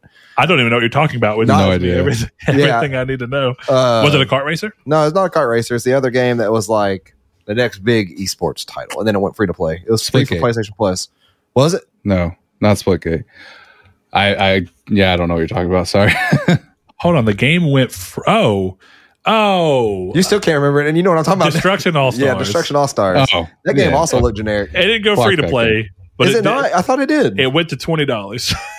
no, Yeah. no, no. I thought that game went free to play. It was no, PS it's twenty bucks on It's PS 20 bucks. Plus. On PS Oh, that's Plus. even- it was, a, it was a PS Plus day one game where if you bought it, it was seventy, and then two weeks after it came out, they or even a week, I think, they adjusted the price down to nineteen ninety nine. Uh, while it was still it on was, the at PS one, Plus. it was a fifty dollars price drop in two weeks. that game was never should have never been the seventy dollar game in the first place. I'm gonna be honest. This car No. racing game would look really cool if it had some style to it. It has none. it looks like you know actually i could i guarantee you i'm not going to go do it but there's a toy that kyrie, kyrie plays with in the shower it's a or the bathtub it's a little um what are that little Tikes or whatever toy it's got a magnet head and it looks just like the little blue head dude from this trailer to the point where i was like this feels like i'm looking at generic wall like dollar store toys going around a track which the thing is is that you can do that in a way that actually works and it's cool right? You can be like oh the whole stick of this is to look like we're toys going around. I think like the the hot wheels game looks amazing and it's leaning into the fact that it looks like plastic cars racing on a track but they did it with style. I don't this looks eh but at the end of the day i'm be honest a great cart, uh, you know a karting game kart racing game feels good and if this feels good, I really don't care what it looks like because I will tell you a kart racing game that doesn't feel good, and I still suffered through the platinum because it wasn't the worst. But um, Chris, you may remember the name of the game. It's the oh, I actually can't remember what it's called. Are you talking about the elderly cart game? Yes, what is yeah, I it know what called? you're talking about. I don't know. Coffin Dodgers. Coffin Dodgers. Uh, and as we're talking about easy platinums, that's one of them. It is one of them. Which we're going to get into easy it, though. platinums in a little bit, but um, I did get it. It's not the worst game in the world, but you know when you play something like a Mod Nation or a Little Big Planet karting, you're like, ugh, this feels like trash Yeah. in comparison to everything else. Did um? I'm any- man out because I think Mario Kart plays terribly, and I hate it. I don't like kart racers. But is anyone? Did anyone think this was like a Capcom thing for a minute? I, I thought it was. I thought it looked like generic Mega Man. Mega Man. Yes. It was Mega Man, and then there was that character next to him, and I'm like, I'm not hundred percent sure who this is. Is this is that Ganon? Like, I don't. But yeah, I thought it was a Capcom game, and then it was the whole just this- time I thought that uh, are these licensed costumes, and then I'm Yeah. pretty sure they showed a Freddy, Mhm. uh, not a uh, not a Freddy, a Jason, a Jason costume, Yeah. in the trailer. And if it wasn't, then it was definitely trying to be. oh yeah, Uh, I was confused the whole way through to the end, and then I'm it said you. free to play, so I was like, okay. makes sense. I, I will say this was the one moment in this where I was like, it could be good, but I'm confused, and this doesn't look great. Th- This was the least interested I was in this entire thing. I Um, agree. Followed very closely by King of Fighters because I'm not that big into fighting games. King of Fighters 15, it looked visually very pleasing. Uh, the next entry in the long running fighting series from SNK debuted new fighters and a round of open beta tests for the game throughout November ahead of the game's February 2022 release. That the uh, the game or the trailer rather confirmed February 17th. Um, like I said, looked visually pleasing. That was about it. I didn't really have much else to say because I'm not big on fighting games, so I don't want to really have a, a big opinion on it. I, I won't. I like fighting games. I won't play this one. Well, there you go. Uh, now here's where we get into the what I thought was interesting, and apparently Saul thought it still looked like trash because the only game was Death's Door. So, Saul, feel free to chime in anywhere you want to on these. Uh, an online social deception game that is a twist on the Among Us formula, where one player will be a personoid whose goal is to deceive everyone. So it's basically a robot that has a little human skin over it, and your goal is to go around, run and play with everybody, work together with people to get them to think that you're one thing when you're not. It's basically Among Us in a very different form. And Mhm. now I'm a little curious. First thing, do you remember when Fortnite did basically the exact same thing as Among Us, and then Yep. the Among Us developers were like stealing from the little devs? Yeah. I wonder if this will see any of that because the weird thing is, is that to some degree, I think that naturally when you come out with a game type that goes through, also Among Us is not the only game that's ever existed. If you re- really want to look at it, I mean, probably even before then, John Carpenter's The Thing is basically the original inspiration for this. Yeah, pretty much. That's a good movie too, by the way. You need to go watch it if you haven't. It is. I mean, South Park has ripped on this. If you wanted to say somebody watched the episode of South Park where they made fun of that, where they had they tested who had lice by putting their blood in a container and putting Yeah. heat over it. Uh, I think Is that Andrew? oh, it might be Andrew. You want to go? Start, you want to let him in? We'll see. I think the thing Uh, with the Fortnite one is they were very I got something to blatant. say about like, this game, though. Hold on. Okay. you're Go- you're an imposter. You're. It wasn't even hiding the fact to the point where they got so much crap where they were like inspired. They have inspired by Among Us on it now. Um, Kyra, you're in the camera. Would you like to come around here? Would you, okay. So, come here. What was so important that you felt the need to be back here? It's outside my arm hit some a jar of it was made out of glass and then it fell and it got stuck on my foot. Oh, so your foot's hurting. I might have to do daddy duty real quick, guys. So That's you all right. and so Saul can come back and uh, you and Saul can talk about this game that he apparently has something to say about. Hey, Kyra, you want to wave to the camera? you tell him who you are. No, okay, you're gonna be shy. You know you've done podcast episodes for fake whenever we're not back here. All right, I'll be back, guys. I'm gonna go check out her foot. all right. Okay. Uh, hold on, real quick. Uh, are we going to get food or no? Big Seth wants to know. I mean, we can. I, I'm gonna have to eat. Okay. Um, so let me ask you this real quick, Chris. Yes. What system is that game on? What game? Inscription. No, no, no, no, no, no. I know inscriptions on PC. The um, Among Us like '70s style Who Done It game. Oh, it's. uh I mean, it's PS Plus. If we're talking about the uh First Class Trouble or whatever, it's coming out on everything. I, I I don't know about everything, but I know it's coming to PS5. See, that's my problem. If it's only PS5, that's why I want to be excited for this game, but I can't be because I don't know enough people to play this game with. Well, Now, if it's PS across- Well, but if it's So- is it a PS4 game though? Yes. it could be PS Plus, but that's There's no only PS5 games on the PS Plus list this month. okay. So so if that's be- the case, then I'm a little more excited for it. Yeah. So that would be the other game other than Death's Door because this game looks fun, and this is a game that we can get a community playing a play with. But if it was only a PS5 game, the the amount of people that I know for certain has PS5s are are low. So it's not only a PS5 game. That's good. Yeah. So that was my one big complaint. Man, guys, being a dad is super fun. Was one the time I was supposed to go over? Oh no! Uh, crap.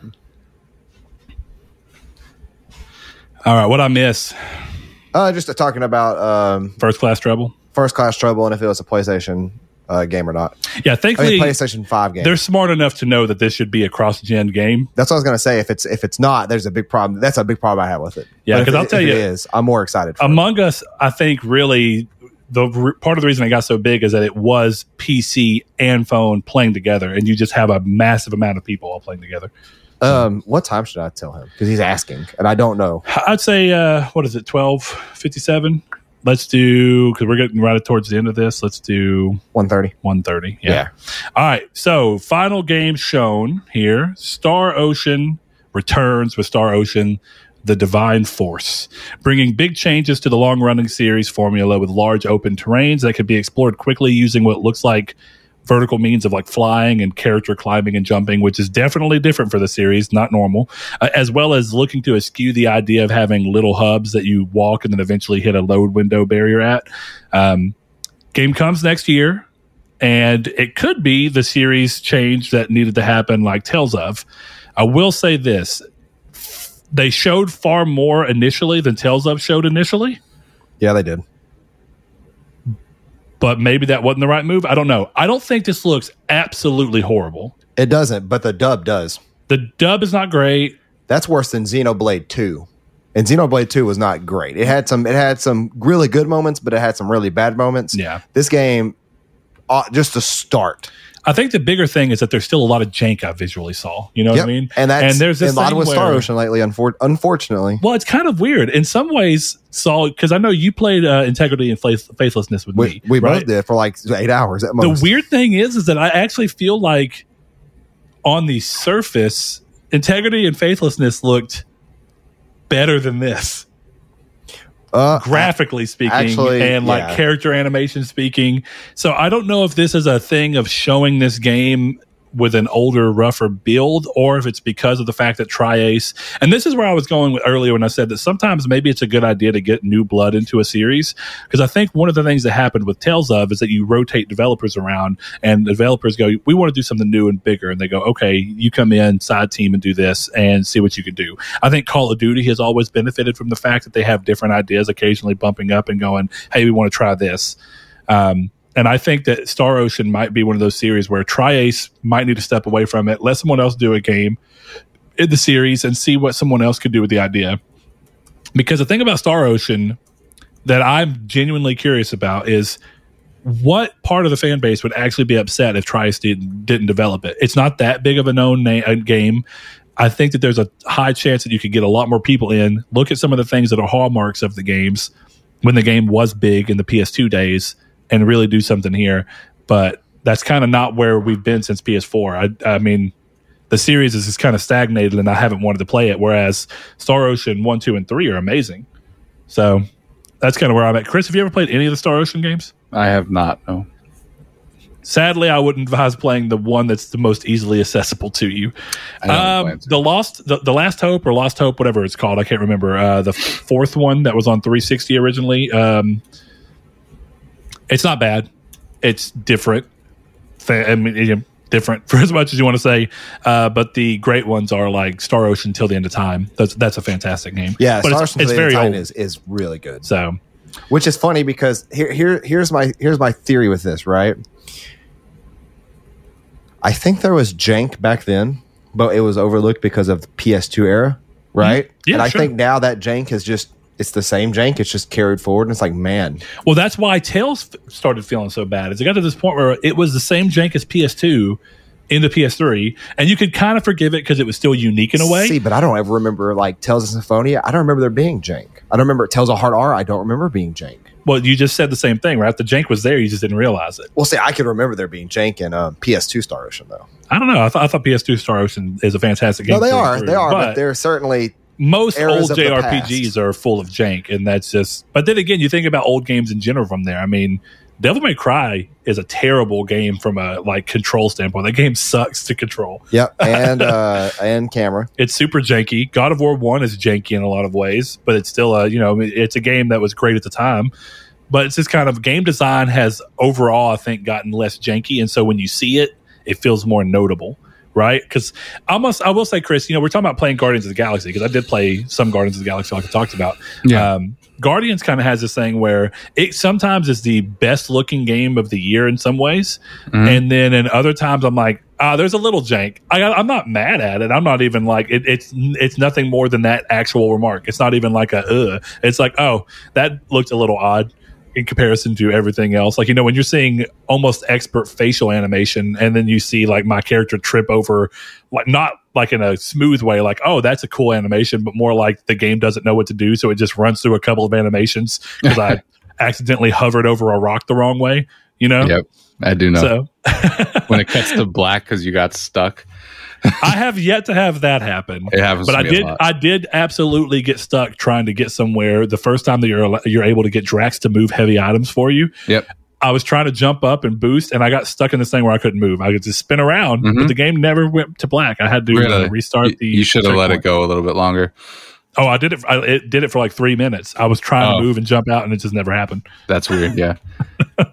so jank is the uh, jank is the problem with all things that you have to develop out this way and the sad thing is there's movies with jank in them so it's not specific to gaming you know it's just part of the idea uh, so we got two more things here. The l- next one up is Sony on the back of announcing more of its titles coming to PC have seemingly introduced its new PlayStation PC label, quietly changing the publisher under its PC Did you skip releases a game? to PlayStation. Oh, I did. My bad. The Little Devil Inside. that showed on the Actually, yes, I do want to say Little Devil Inside looks super interesting. I don't want to say best because it's it's it's a little bit of an unknown quantity, but it looks like okay, it looks cool because it's doing so many things at once, Yeah. but at the same time, I'm a little worried it might be biting off more than it could chew. I'm willing to let it prove itself to me. But Little Devil Inside, uh, of course, is the game that we originally saw at the PS5 showcase, uh, and we got to see a new update on it, giving a better taste of gameplay and what to Mhm. expect. So one thing is like there's overmaps in the game, and then what I'm trying to figure out from what was shown is, do you personally control the ability to zoom in to the uh, more two scale moments when you're in the overmap, or is it when you reach certain points it automatically zooms in for you? I'm genuinely curious because I Mhm. love the idea of a game where you can pull out, travel across the overmap, and then zoom in at will and be wherever along this big route is, as if you were just basically flying above it and then zooming down and having your character exactly where it's at. Um, there's an interesting idea to that that I don't think I've ever seen a game do. Um, so that looks interesting. Of course, the survival aspects and inventory management and combat aspects and this general weird charm of the game. It looks really cool. I just it, it also looks like a, a lot of different things going on. So It does. I think I would agree with you if this game hadn't been in development for like six years. So if there's anything I could tell you about games being in development for a long time, is that it doesn't necessarily mean they're doing what they're doing well. no, and of I, course. I wish I wish that. more often than not that it was. I mean, we've we've seen Duke Nukem on 360, right? Duke Nukem Forever. That game is awful. yeah, but I don't think that's the same. We've seen Two I mean. Human. We've seen, and here's a game I absolutely love, right? But it does it doesn't mean it wasn't free of complete jank, and it, it's actually kind of a point towards your argument. I think The Last Guardian still a fantastic game, Mhm. but I mean, Red I don't- was in development. I don't for- think it being a development for eight years or whatever helped it. If I'm No, being my, dead honest my with you, point is that if if the whole if it's been in development for this long, it might have been that they bit off more than they can chew, but they figured it out. they waited. putting it the game out. Yeah, Who is the developer behind this? Do you know? I actually do not know off the top of my head. No, Like, I, do they have previous work? um, I'll I'll look. What if you want to move on to the next one, or if Saul has anything to say? I'll figure it out. Well, I mean, I'm just, I think it's interesting. NeoStream Interactive is the developer and the publisher here. This is an Unreal game. I don't see that they have. Oh, man. I didn't realize this was, I mean, I, I knew it's been in development a long time, but it was originally shown in 2015. That's pretty wild. Yeah, I don't think that they have another game, man. yeah, it doesn't seem that way. Which leads me to the question of how are they floating this? How'd they float six years of development? Kickstarter, Steam Greenlight, and Sony money. Interesting. I mean, they. I, I'm assuming on the Sony part, but they clearly have Sony money if they keep showing up here. Yeah, sure. Sony Sony wouldn't have shown them at the uh, showcase if they didn't think that that was like a big thing. at the launch showcase. Yeah, That's a yeah. big. Yeah, Yeah, interesting. I don't. I think this looks good. So you, this didn't move the needle for you at all. I actually didn't watch that one. I think you should. It's probably among the most interesting, uh, genuinely interesting to watch and go, huh? Because like it starts with like a little really pulled out overmap where you see your character kind of walking around, and then without cutting, you see the camera literally zoom in and do like a zoom cut where it hides the cut, and then suddenly you're in the area. Like you walk on the overmap and you see the old lady, and then it zooms in and you're talking to the old lady at scale instead of in this weird overmap scale. And I would love a game that just moves between those two fluidly and kind of gives you the control um, stylistically. But there's a lot of interesting things I want to see play out. The combat doesn't look bad at all. I want to see more of it in long run, but curious about it. Um, definitely the the the initial trailer was so weird because it was like the guy pooping and then like you see the thing falling and yeah, it's it's odd, but it's got a charm to it. it does. So we'll see. Uh, it kind of gives me um, "Don't Starve" vibes mixed with like um, that game where you play as six. Uh, what is the name of that game? Little Nightmares. Never played it. And they get, that's what that game's called. Yeah. right? yeah. Little It- side scrolling horror game. yeah, it's like those two games kind of together. and it's weird little art style and quirks about it. It looks really cool. I'm hoping that it's it's good. And clearly, Sony thinks something of the game because of all of the things. It was the only game that they straight up said this is going to be there. Hey, Mhm. make sure you watch it because you're going to get an update on this game. So something's going on. They think it's a big game, and hopefully that means that whoever's in charge of that, maybe Shuhei in this in this degree, who knows, is the one who's coming through and being like, I think that this is something big. Uh, and that might be worth it. But we will go ahead and move on to the next thing. Uh, Sony, on the back of announcing its upcoming PC titles, as I mentioned, is starting the PC uh, PlayStation PC label, or at least it seems so. They went to all of their PC, uh, PC releases and updated the publisher name to be PlayStation PC, and that name was originally registered back in April. So it seems like everything coming together.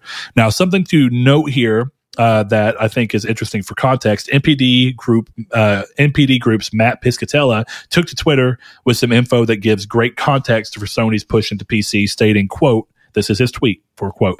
According to the NPD Group's Player Pulse, only about one third of PC players in the U.S. owns a PS4, and only eight percent own a PS5. That leaves a huge PC audience that can be reached, and it's also why releasing ports on PC is not likely to impact content sales on the consoles. Win-win kind of deal. So I think anybody who's surprised by PlayStation pushing in enough to change and make a part of PlayStation that's specifically aimed at PC, I don't know why you're surprised. This seems like it's been a long time coming. Uh, and yeah, looking at the numbers as to why, I get that there is always that thing of like, well, if someone could buy it on PC, why would they buy it on PS4? And that will be true. But the chances of those people having been the ones who were going to buy it on PS4 or buy a PS4 rather to begin with for that game were low. Uh, so, Saul, what do you think about this? I think it was kind of inevitable, like right? Like we Yeah. were talking about last episode about God of War, and we've talked about it before with other games like Horizon, and it just makes the most sense. I, I think that it's not really a surprise. I think it's more so of just you know when they were going to do it. Um, so yeah. Yeah. I mean, I'm totally, totally for it, as we've talked about before. And like last episode, we spent a lot of time talking about God of War and timing and when things go to PC and having a dedicated studio to make sure that that transition works well is is needed. Part of that, yeah. There's one question I want to ask both of you, but I'm going to get Chris. What are your thoughts in general on this? Yeah, I mean, there's like Saul said, this seems inevitable. Um, I guess I don't really know why they had to be specifically PlayStation PC and they couldn't just be PlayStation as a brand. But Yeah, I think that that's a little odd too, but I guess they, to me, it kind of shows that they're trying to let people know that they're serious about it by doubling down and doing a name that specifically pushes into it.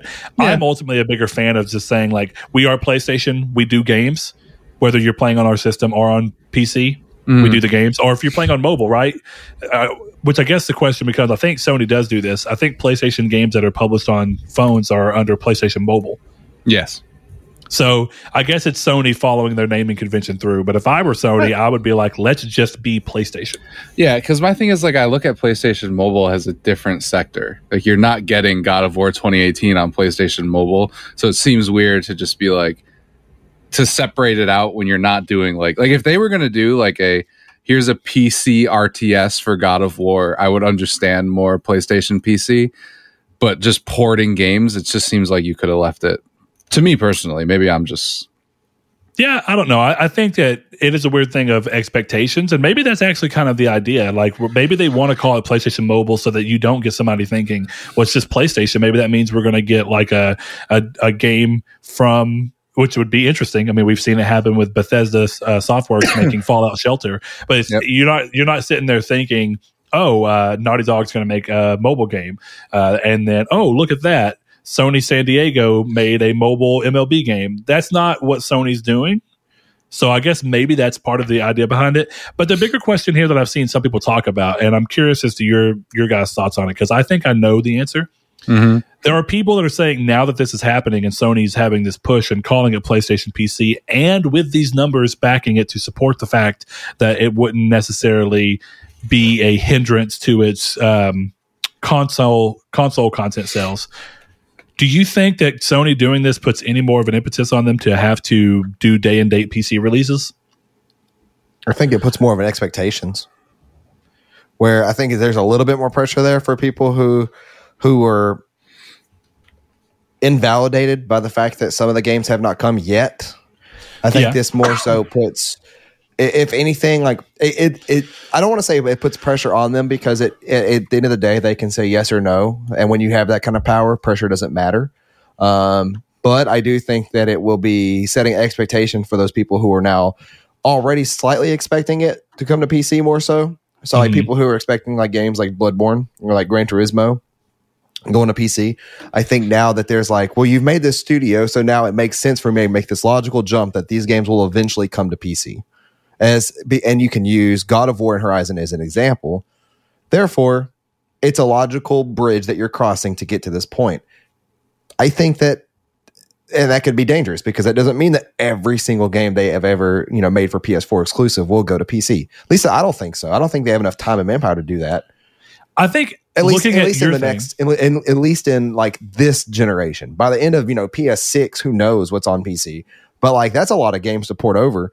Um, and unless they just start throwing them out there, which may be the whole point of this, I don't know. Yeah, it might be. And I was going to say, actually, I think looking at it more from the idea of does this put more? If, if I was going to say which of the two, if, if you ask me, does this put more of a of a need or an expectation from the users that Sony should put all of their games that they've ever made before, start moving them all to PC eventually, versus should they be putting their day and date release games on PS5 on PC at the same time. I think it's more reasonable to have a consumer jump to the fact of PlayStation PC means they're pretty serious about this, so we're probably going to start seeing pretty much every PlayStation exclusive make its way to PC eventually. I think that's a far easier pill to swallow than thinking that because Sony's done this, they're going to be like, "All right, God of War Ragnarok day and date PC."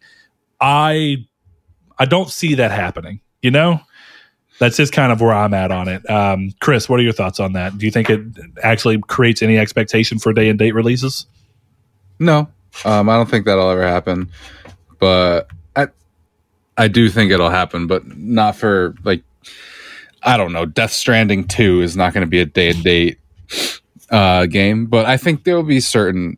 I think there will be certain games where it's imperative that it's day and date. I Day think date. Twisted Metal is that. I think Dreams was that. And if Sony was smarter, Dream. I'm shocked Dreams isn't on PS5 right now or PC right now. Yeah, about to say PC. Um, I'm well, honestly, if I'm being, I, I'm surprised Dreams isn't PS5 bespoke version. Oh, for I sure. think- yeah. I think Dreams was their opportunity to really look and go. There's no reason to lock this down to our platform only, and the Mhm. benefit we have is that people have more, and more, and more games to buy and play around with, and it gets our name out there in a bigger way. It, it could have been. It, it will never actually be that. I will say that it will never be Minecraft because you just can't be the next Minecraft. But I think for what Minecraft offers Xbox, an ability for everyone to play a game that's attached to them. I think that a lot of people would dabble around with either making great games in Dreams or playing games made in Dreams to the point where they tie that back to that Dreams name, and it gives Sony this big, bigger than Sony uh, potential IP. And it just feels weird to otherwise put this much time and effort and development into a game that you're going to keep locked down onto PS4, literally PS4 only, and come out so late into the console life. To me it just seems like bad strategy because they could have put that on PC with uh and PS4, PS5, hell, Xbox and Switch. And Yeah. they could have been like if we, you know, you can submit every every quarter you can submit your game for publication on the PSN store. And that's an entire entire gaming community who could have been making you exclusives. Dude, right? my, my thing for a long time is I thought the ideal thing for Dreams was to basically make it a thing where people can develop, and then it's a storefront where they submit the games. If you approve them, they can even add trophies if they want to, and then they get a certain cut of the revenue for being the developer, and then Sony gets the rest of whatever cut uh, for basically publishing the game, for lack of a better term, Mm. uh, through the Dream storefront. You know what I mean? Yeah, exactly. Like it just seems like the right way to go about this. Yeah, and you let people make the games on any platform. Right. Because what's the point of holding it back? It's a an engine, basically. So Yeah, why wouldn't it be one. on Xbox? Why wouldn't it be on PlayStation? Why wouldn't it be on mobile? Why wouldn't it be on everything? And then you say, "Hey, you guys made a really great game. We'd like to offer you, I don't know." Ten thousand dollars and some points on the back end. Here you go, and and put it on PlayStation for as an exclusive. Sony gets the IP. All that stuff is in. It can be in your terms of service, and if you sign it, that's what you did. You know what I mean? I don't hmm it seems like just a wasted opportunity. So now they just put this media molecule game that nobody seems to really care about out for nothing. Yeah, I got you. All right. Well, uh, real quick, I think uh, we are at the end of that one. We're going to talk about this very odd thing, and then we're going to go into the community stake and um, answer the previous one and hopefully set up the one for the next episode because we do got to be getting off of here soon. We're uh, it's Halloween, so while you're gonna be watching this outside of Halloween, happy Halloween, everybody. Hope you had a good day. Um, it was spooky. for those of you who do Halloween, I know not it's not celebrated everywhere. Uh, this last one's very odd, and Chris, you're the one who sent it, and I, I think because I'm interested as to why you thought it was such a big deal, I would really love for you to sell this piece of news and kind of just you talk about it and why you think it was a big deal. And it doesn't mean I don't think it's a big deal. I just think it's interesting because you really were like, I feel like you missed a big one. So why Well, did you think it was a big one? I mean, I think it's a big one because Sony just got a, hun- a billion dollars in cash. Right? Yeah. That's that's it. That's one a Let the acquisitions Bethesda. roll. That's yeah. I mean, in all seriousness, you Yeah. know, I know Ayers brought up. We'll talk about it in a minute, but he brought up Kadokawa, and that's never happening now.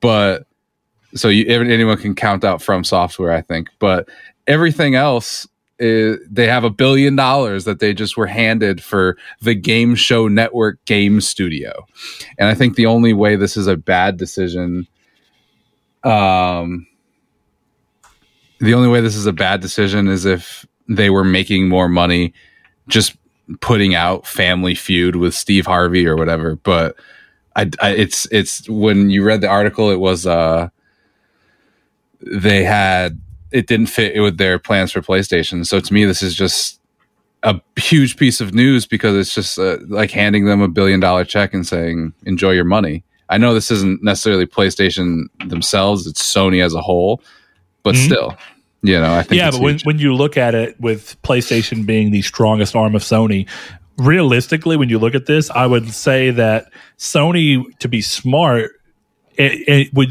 try to utilize the fact that they're a parent company situation to begin with to move money between their businesses as they need to to do different things to make certain aspects stronger. Uh, it's why you saw Sony for a long time start selling off like we're going to sell off our mobile business, we're not, or at least the Ericsson partnership. We're not going to do that. We're going to sell off VAIO. We're not going to have VAIO because we're trying to make sure that every year we're in the black enough to make sure that so, that PlayStation can eventually become profit leader to where Sony's not under, and they did that. And that's why Mhm. we saw this happen is because Sony was like, we know what we got to do to survive long enough for PlayStation to get us in the in the black as our main strong leader, which it was already doing, but we have to trim all the fat from these other parent company or these other uh, sister companies. So when you look at that, I think um, having Sony take something as simple as GSN, which is uh, Game Show Network, and sell that off, that was part of their specifically the Sony Pictures uh, aspect, you know, branch, wing, whatever you want to call it, of the business, and then have that one billion. There's a lot of things you can do there. You can reinvest that into Sony Pictures. Sony Pictures is profitable. Mhm.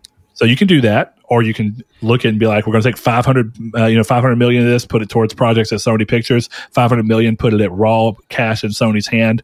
There's a lot of ways you can look at this, but I think if we really want to look at it, Xbox didn't buy Bethesda. Right. Microsoft bought Bethesda. Exactly. If you really look at what's going on, and this is the same thing, let Sony's money be the thing that goes through and, and, and say it doesn't matter where the money came from. Let's use it towards our Yeah, strengths. because this is, you know, we we tend to think of PlayStation as at least I th- think people do, and I do sometimes. Is we tend to think PlayStation is just the brand, and it's like Sony bought Bluepoint, and now they're in the PlayStation Studios family. That's two different things. It's two different verticals. So I don't know. Yeah. I I don't think the parent company for PlayStation. I don't know. I think that's a huge piece of news just knowing that they got a billion dollar injection. I will say this: I had zero clue prior to now that Wheel of Fortune is owned by Sony. Yeah, I didn't know that either. Actually, So take what you will there, but yeah, they're uh, it, it's an interesting thing to change out. Um, so we'll see what ends up coming from that. But Sony's always a really interesting company to follow because of the fact that they had so many different divisions. Whereas, like when you when you look at Microsoft, Microsoft's big pony is specifically software and almost every hardware thing they've ever done they've closed immediately and Mhm. even things like them trying to do from a software standpoint something like mixer still didn't end up working out or more of a service thing i guess but mixer didn't work out for them and they closed it down as well um, Microsoft and Google have a lot in common with starting things and closing them before they ever really get a chance to do anything after funneling millions and millions and millions of dollars into them. just to decide that it, it's too early and let's kill it. Which Mhm. Sony's also done the same thing too. I don't know what it is with businesses and wanted to spend a bunch of money just to go kill it all.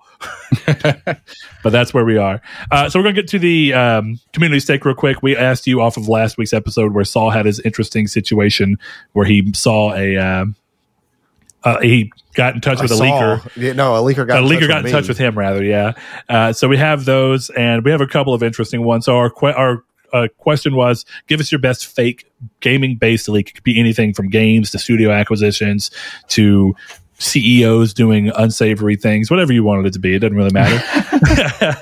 and we got a couple. So I think Saul has one of the most interesting and fun ones to me pulled up because someone went whole ham. This is you. It's me. You're you're Sony fan 69. nice. It's not Oh, me, but it is nice. pretty funny. Are you sure? I can you just promise mentioned you. Dreams coming to PS5 and PC, and that's the that's one of the first things on here. I'm a little, I'm a little suspected of you now. Me and Chris worked hard to make Sony Fan 69 I'm join sure. our Discord. Hey, Yeah. Sony Fan 69, whoever you are, Saul has a Saul has a theory. I have a theory that Mhm. you're somebody we know. Like I told everybody, I told somebody make a fake account and do this, and I'm curious, did somebody actually do that, or if this is a brand new person? You don't have to announce in a Discord. You can DM me if you want. Um, but he posted a picture, and that picture has a bevy of things on it. Um, it says fake or real, you decide. And we'll just go ahead and list off what it is. It is the January PlayStation Experience tab sheet. It is what is going to happen during the PlayStation Experience in January for 2022.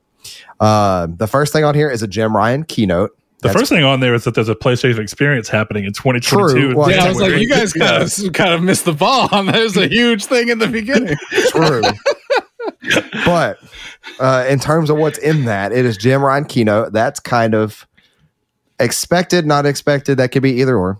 Mhm. Media Molecule Dreams, PS5 and PC, and new IP announcement. Oh, interesting. Dreams, You guys think- PS5 and PC is what Brett said earlier. Is What- possible. What's up, Chris? No, I was just gonna say I, I, I was about to ask they were gonna do another Little Big Planet, and then I was like, wait, that's not a new IP. Oh, yeah. So, Well. a new IP. Um, Kena Bridge of Spirits DLC and Ember Labs joins the PlayStation family. That's I can see that happening. I actually can really see that happening. There was a news Mm-hmm. piece that. I You wrote forgot to put in here actually that uh, Kena has made back development cost already. Sony's very happy with the performance of the game. And their exact wording were, uh, "We'll be able to keep making games." Or it was actually their exact wording was, uh, "We won't have to make commercials for a while." Yeah, or we Yeah. shouldn't have to go back to making commercials because that's what they were. We're an animation studio for commercials prior. Uh, so Grand Theft Auto Enhanced Edition breakdown. I can see that because it's been shown in the past too. Mhm. well, hold on. When does that come out? March. March. Okay, So so I'll click on the I'll click on the word there, Chris. I like Grand Theft Auto. I do too. Hmm. Do you like it enough to maybe put it in, as a uh, thing we'd see? And as a fake leak, Man, I work I work sixty hours a week.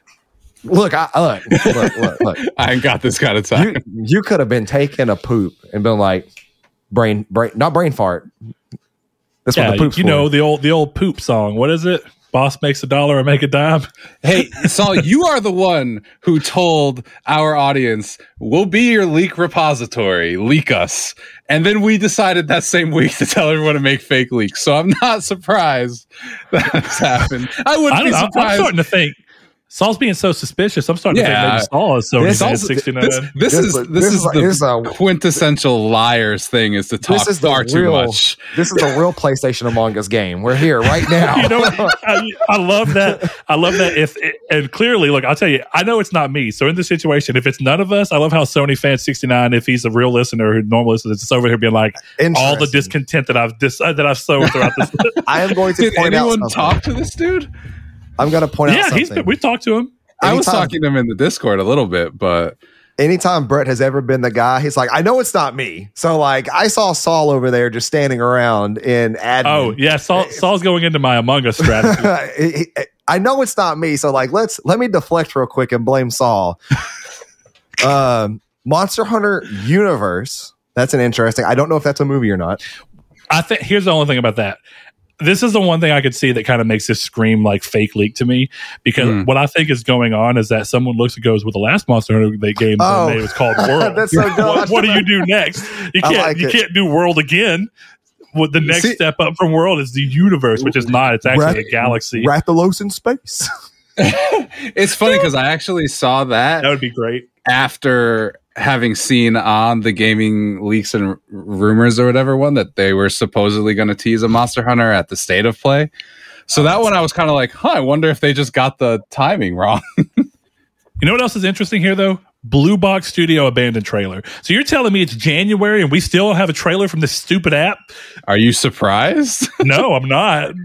I I think this is funny because I saw this and I went, I wonder if the state of play will be in the abandoned app. Oh my god, like download the abandoned app to experience the PlayStation experience. we've we've gotten meta. So what's going to happen, Saul, is that the abandoned app is going to be the home for the Blue Box abandoned trailer Yeah. and the PSX event.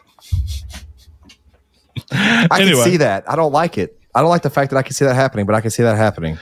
Okay, Dying Light 2 gameplay showcase. I can see that. That's actually Makes reasonable. sense. Yeah. So is a February. Gran Turismo 7 gameplay trailer. Uh, Mhm. Infamous, Ratchet, and Clank Resistance. You're telling me the holy trinity of gaming here. no, Ratchet. Look, Ratchet and Clank. Here's the big problem. What are you doing? Are, are you telling me that these are? Is this a collection? I assumed when I read this that this was a collection and they just forgot to put the ending there. like all, all the Infamous games remastered, all the Ratchet Yeah. and Clank games remastered, and the Resistance games remastered. That's what I'm guessing because down here on the towards the end it has the Insomniac keynote, which I'm I don't know what the fuck that or Flark, sorry, what the flark that means. so Um, that's actually interesting. So let's go through the rest of it real quick. Last Yeah. of Us remake, Mhm. Last of Us 2 PS5 and PC from software new IP, which I actually do Moist think is very likely. don't say that, Bloodborne. Bloodborne Hunter remade PC and PS5. Uh, Bloodborne Hunter is that what it's going to be called? The remake is going to be called Hunter. Okay. God of War Ragnarok story and release date trailer. Uh, Sony Bend new IP. Also pretty. li- I don't want to say likely because I don't want them to do the same thing they did with Days Gone, show the game and then continue, continue, continue. I don't think we're ready for that yet. I- my favorite thing is just down here. Insomniac keynote, which you know, I think I know where this is coming from in terms of the Hmm. idea behind this. Whether this is even even if it was real, right? Bethesda still got their own keynote once they got bought out by uh, Microsoft. Yeah. If people are keep talking about how Insomniac's a great purchase, which of course it is, and they have a bunch of teams and they're doing great work. I think people are trying to make it to where it's like, oh well, you know, Bethesda gets their own keynote, Insomniac will get their own keynote. I, I think it in the idea that Insomniac gets big enough to be like, hey, within our within our showcases, we're going to have a, a block that's all Insomniac. It could totally work, uh, but we'll see. Bluepoint's new game, Hermen Hulst ends the show. Sucker Punch announces. No, no, no. You just skipped over the most threatening aura that I've ever heard. Hermen Hulst ends the show. That sounds like a Smash Brothers entrance. That would be sick. Are you kidding me? He comes That's out and he holds a card and he's like, We're joining Smash. oh my god! Hermen Hulst ends the show is actually a very clever way of saying PlayStation All Stars 2 announcement. It's a Smash invitation, but instead of Smash, it's the Squid Game. It's the Squid Game symbols on an envelope. yes. What if it, the, the Hermen Hulst thing is he gets the envelope and it's just him playing the game and getting slapped in the face for an hour and a half? It's Oh my god. Do you want a new studio? Do you want Fallout 5? I'm gonna tell Do you, I love this 6? because if you, if you're not in our Discord, go join if you're fun. listening because you need to see join. this. I love this because they took the time to open a micro a a Microsoft Word document, put a PlayStation symbol in the header, turn their camera sideways on their phone, take a picture with the moiré and everything visible. With this sideways, exactly like the leaks we normally see, to the point where the half of the PlayStation logo is cut off. The time and effort that went into this, whoever you are, I thank love you. I appreciate The it. one I do have one piece of criticism though. The next time you give us a fake leak, don't leave the mouse or cursor in the document showing that you wrote it. that, that yeah. Leaker 101 right there. But I do want to know, Sony fan, if you are a part of our Discord normally, or if you decided to just join after that call out. If so, welcome and You- have, you know have what? a fun time. I got a new. We're going to start a new call out system. Our new call out system every episode is going to be that I we we do a name, whatever name we choose, and we're gonna we're gonna ask that person, these people, to subscribe and to join our Discord and all these. So Sony fan sixty nine, you were the first. What's our next one going to be? Where are you getting them from? Sony Pony. Oh, you're just saying a general name. No, it could be it could be other names. Chris. Yeah. We have one Chris on the show. If your name is Chris, then you be a like-minded person with our Chris here, and you subscribe and you listen and you Fan let people know. Chri- And then you join our Discord, it's Chris Fan sixty nine. You found, do these They found my Reddit account. All right, Chris Fan sixty nine. all right. Let's let's let's get to moving on these. Uh, I, I, I have a really good one on Twitter. No, I I don't. I believe almost all of this, even if- whether it was true or not. I'm like, eh, none of this sounds off. most There's- of it seems pretty possible. There's not like uh, Kojima joins the PlayStation family and Sony bought Metal Gear. That's why he joined. You know, there's none of that crazy shit. Yeah, I got you. Okay, you said you had one on Twitter that you liked. Yeah, Jason, our boy Jason, that um, it's good to hear from. He says, "Here we go. Rocksteady has been working on an Arkham style one to four player Teenage Mutant Ninja Turtle game. Takes Oh, place in the sewers and streets of New York. At your home base, you can choose your loadout, including which turtle you want to play as.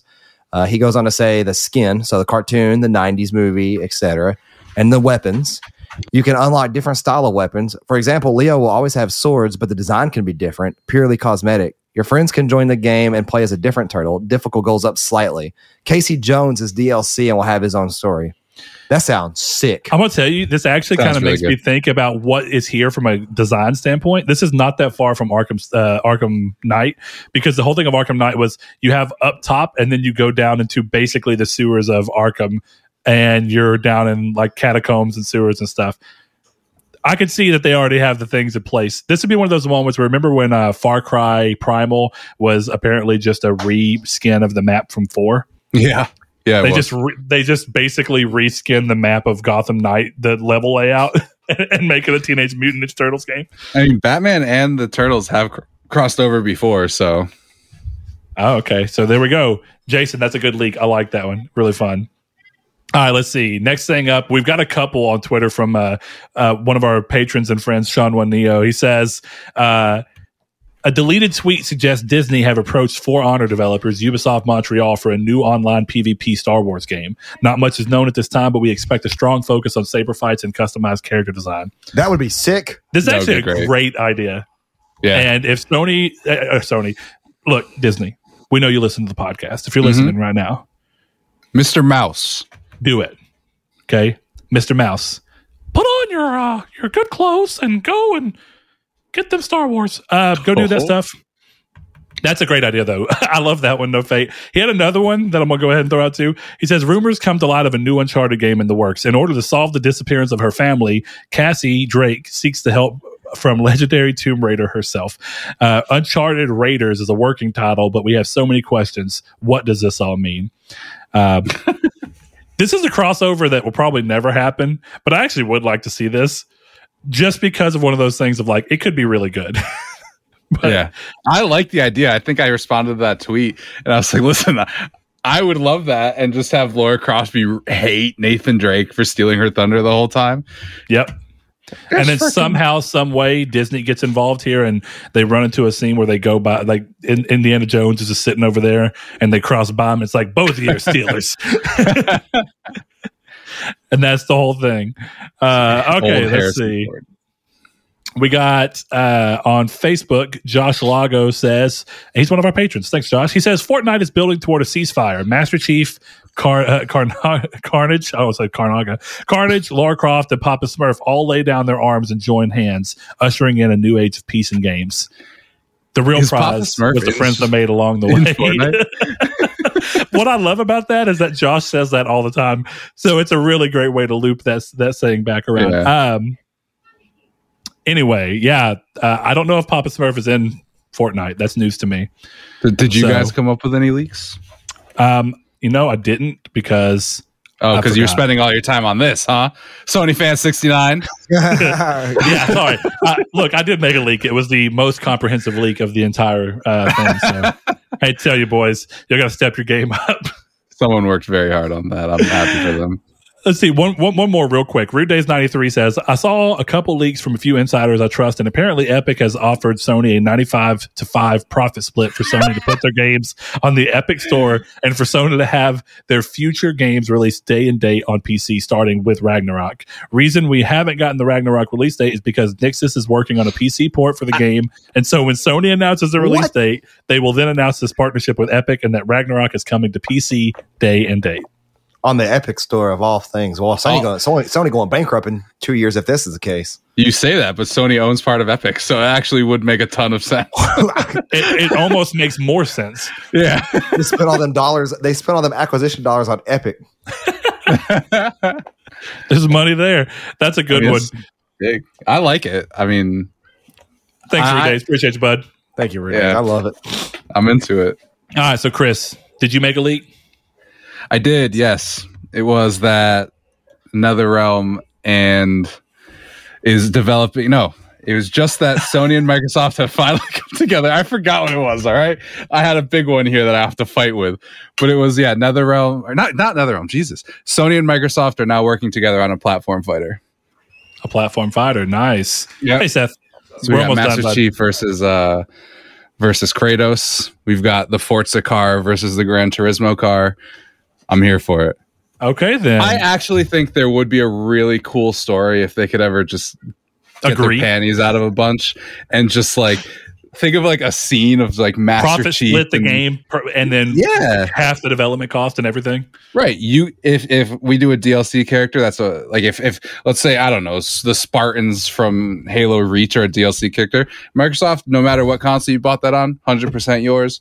Same thing with Sony. I would be awesome, and they could tell this really cool story of just all of them coming together and like we have to go back to our separate universes, but Do you feel like there's a need for story in those types of games? Because uh, some people took umbrage with the fact that there was like a, a loose story in PlayStation All Stars, and I kind of like that. I was like, give me a reason as to why all these people are together and what they're doing when they've discovered they're together. Smash Bros has that loose like mythos where it's supposed to be like their action figures or statues or whatever. Yeah, amiibos at this point, Amiibos, basically. Mhm.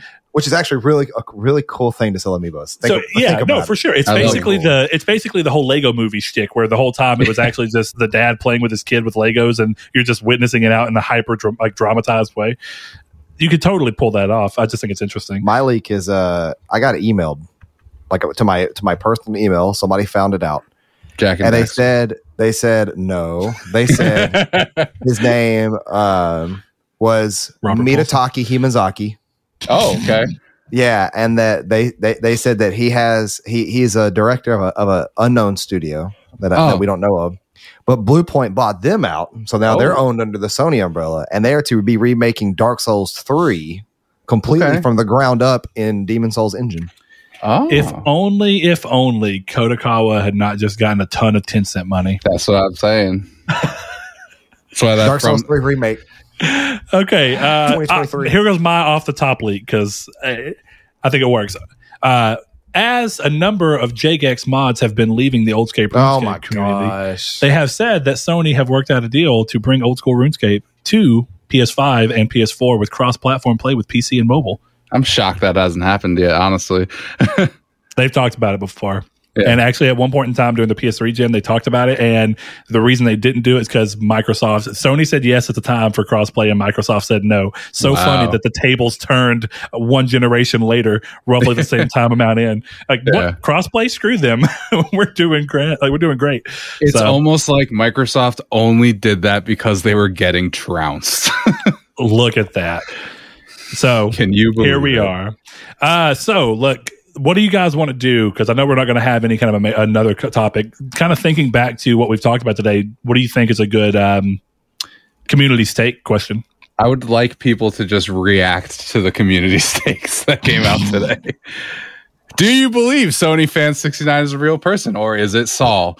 What I love knows? about the It is Sony Fan 69 here is that they literally just put real or fake. Do decide. I see. Oh. th- that's the thing is Jonas, there's like that's a misspell. Where? Do decide. Is that supposed to be you decide? Oh, I don't know. I Do don't- decide just sounds like fancy way of saying the same thing. Yeah, Do decide. Do decide. Yeah. Like, What do you think, bud? You know that kind of thing. I'll tell you what, keep your eyes out. That might be what we end up doing. I may end up having to come up with one off the top uh, and posting on Friday, but keep an eye out, look for it, and it'll be on the social media aspects like we talked about over on Twitter at Triangle SQRD, the Discord, which is always linked in the description below, and of course the uh, Facebook as well, that group you can ask to be entered in. Saul, thank you for joining me as always. Chris, same to you. And Screaming Dragon, also thank you. we'll see you guys next week for episode 236. And without further ado, we'd like to shout out our patrons who went over to patreon.com slash Nartech and gave as little as a dollar per month to help support us.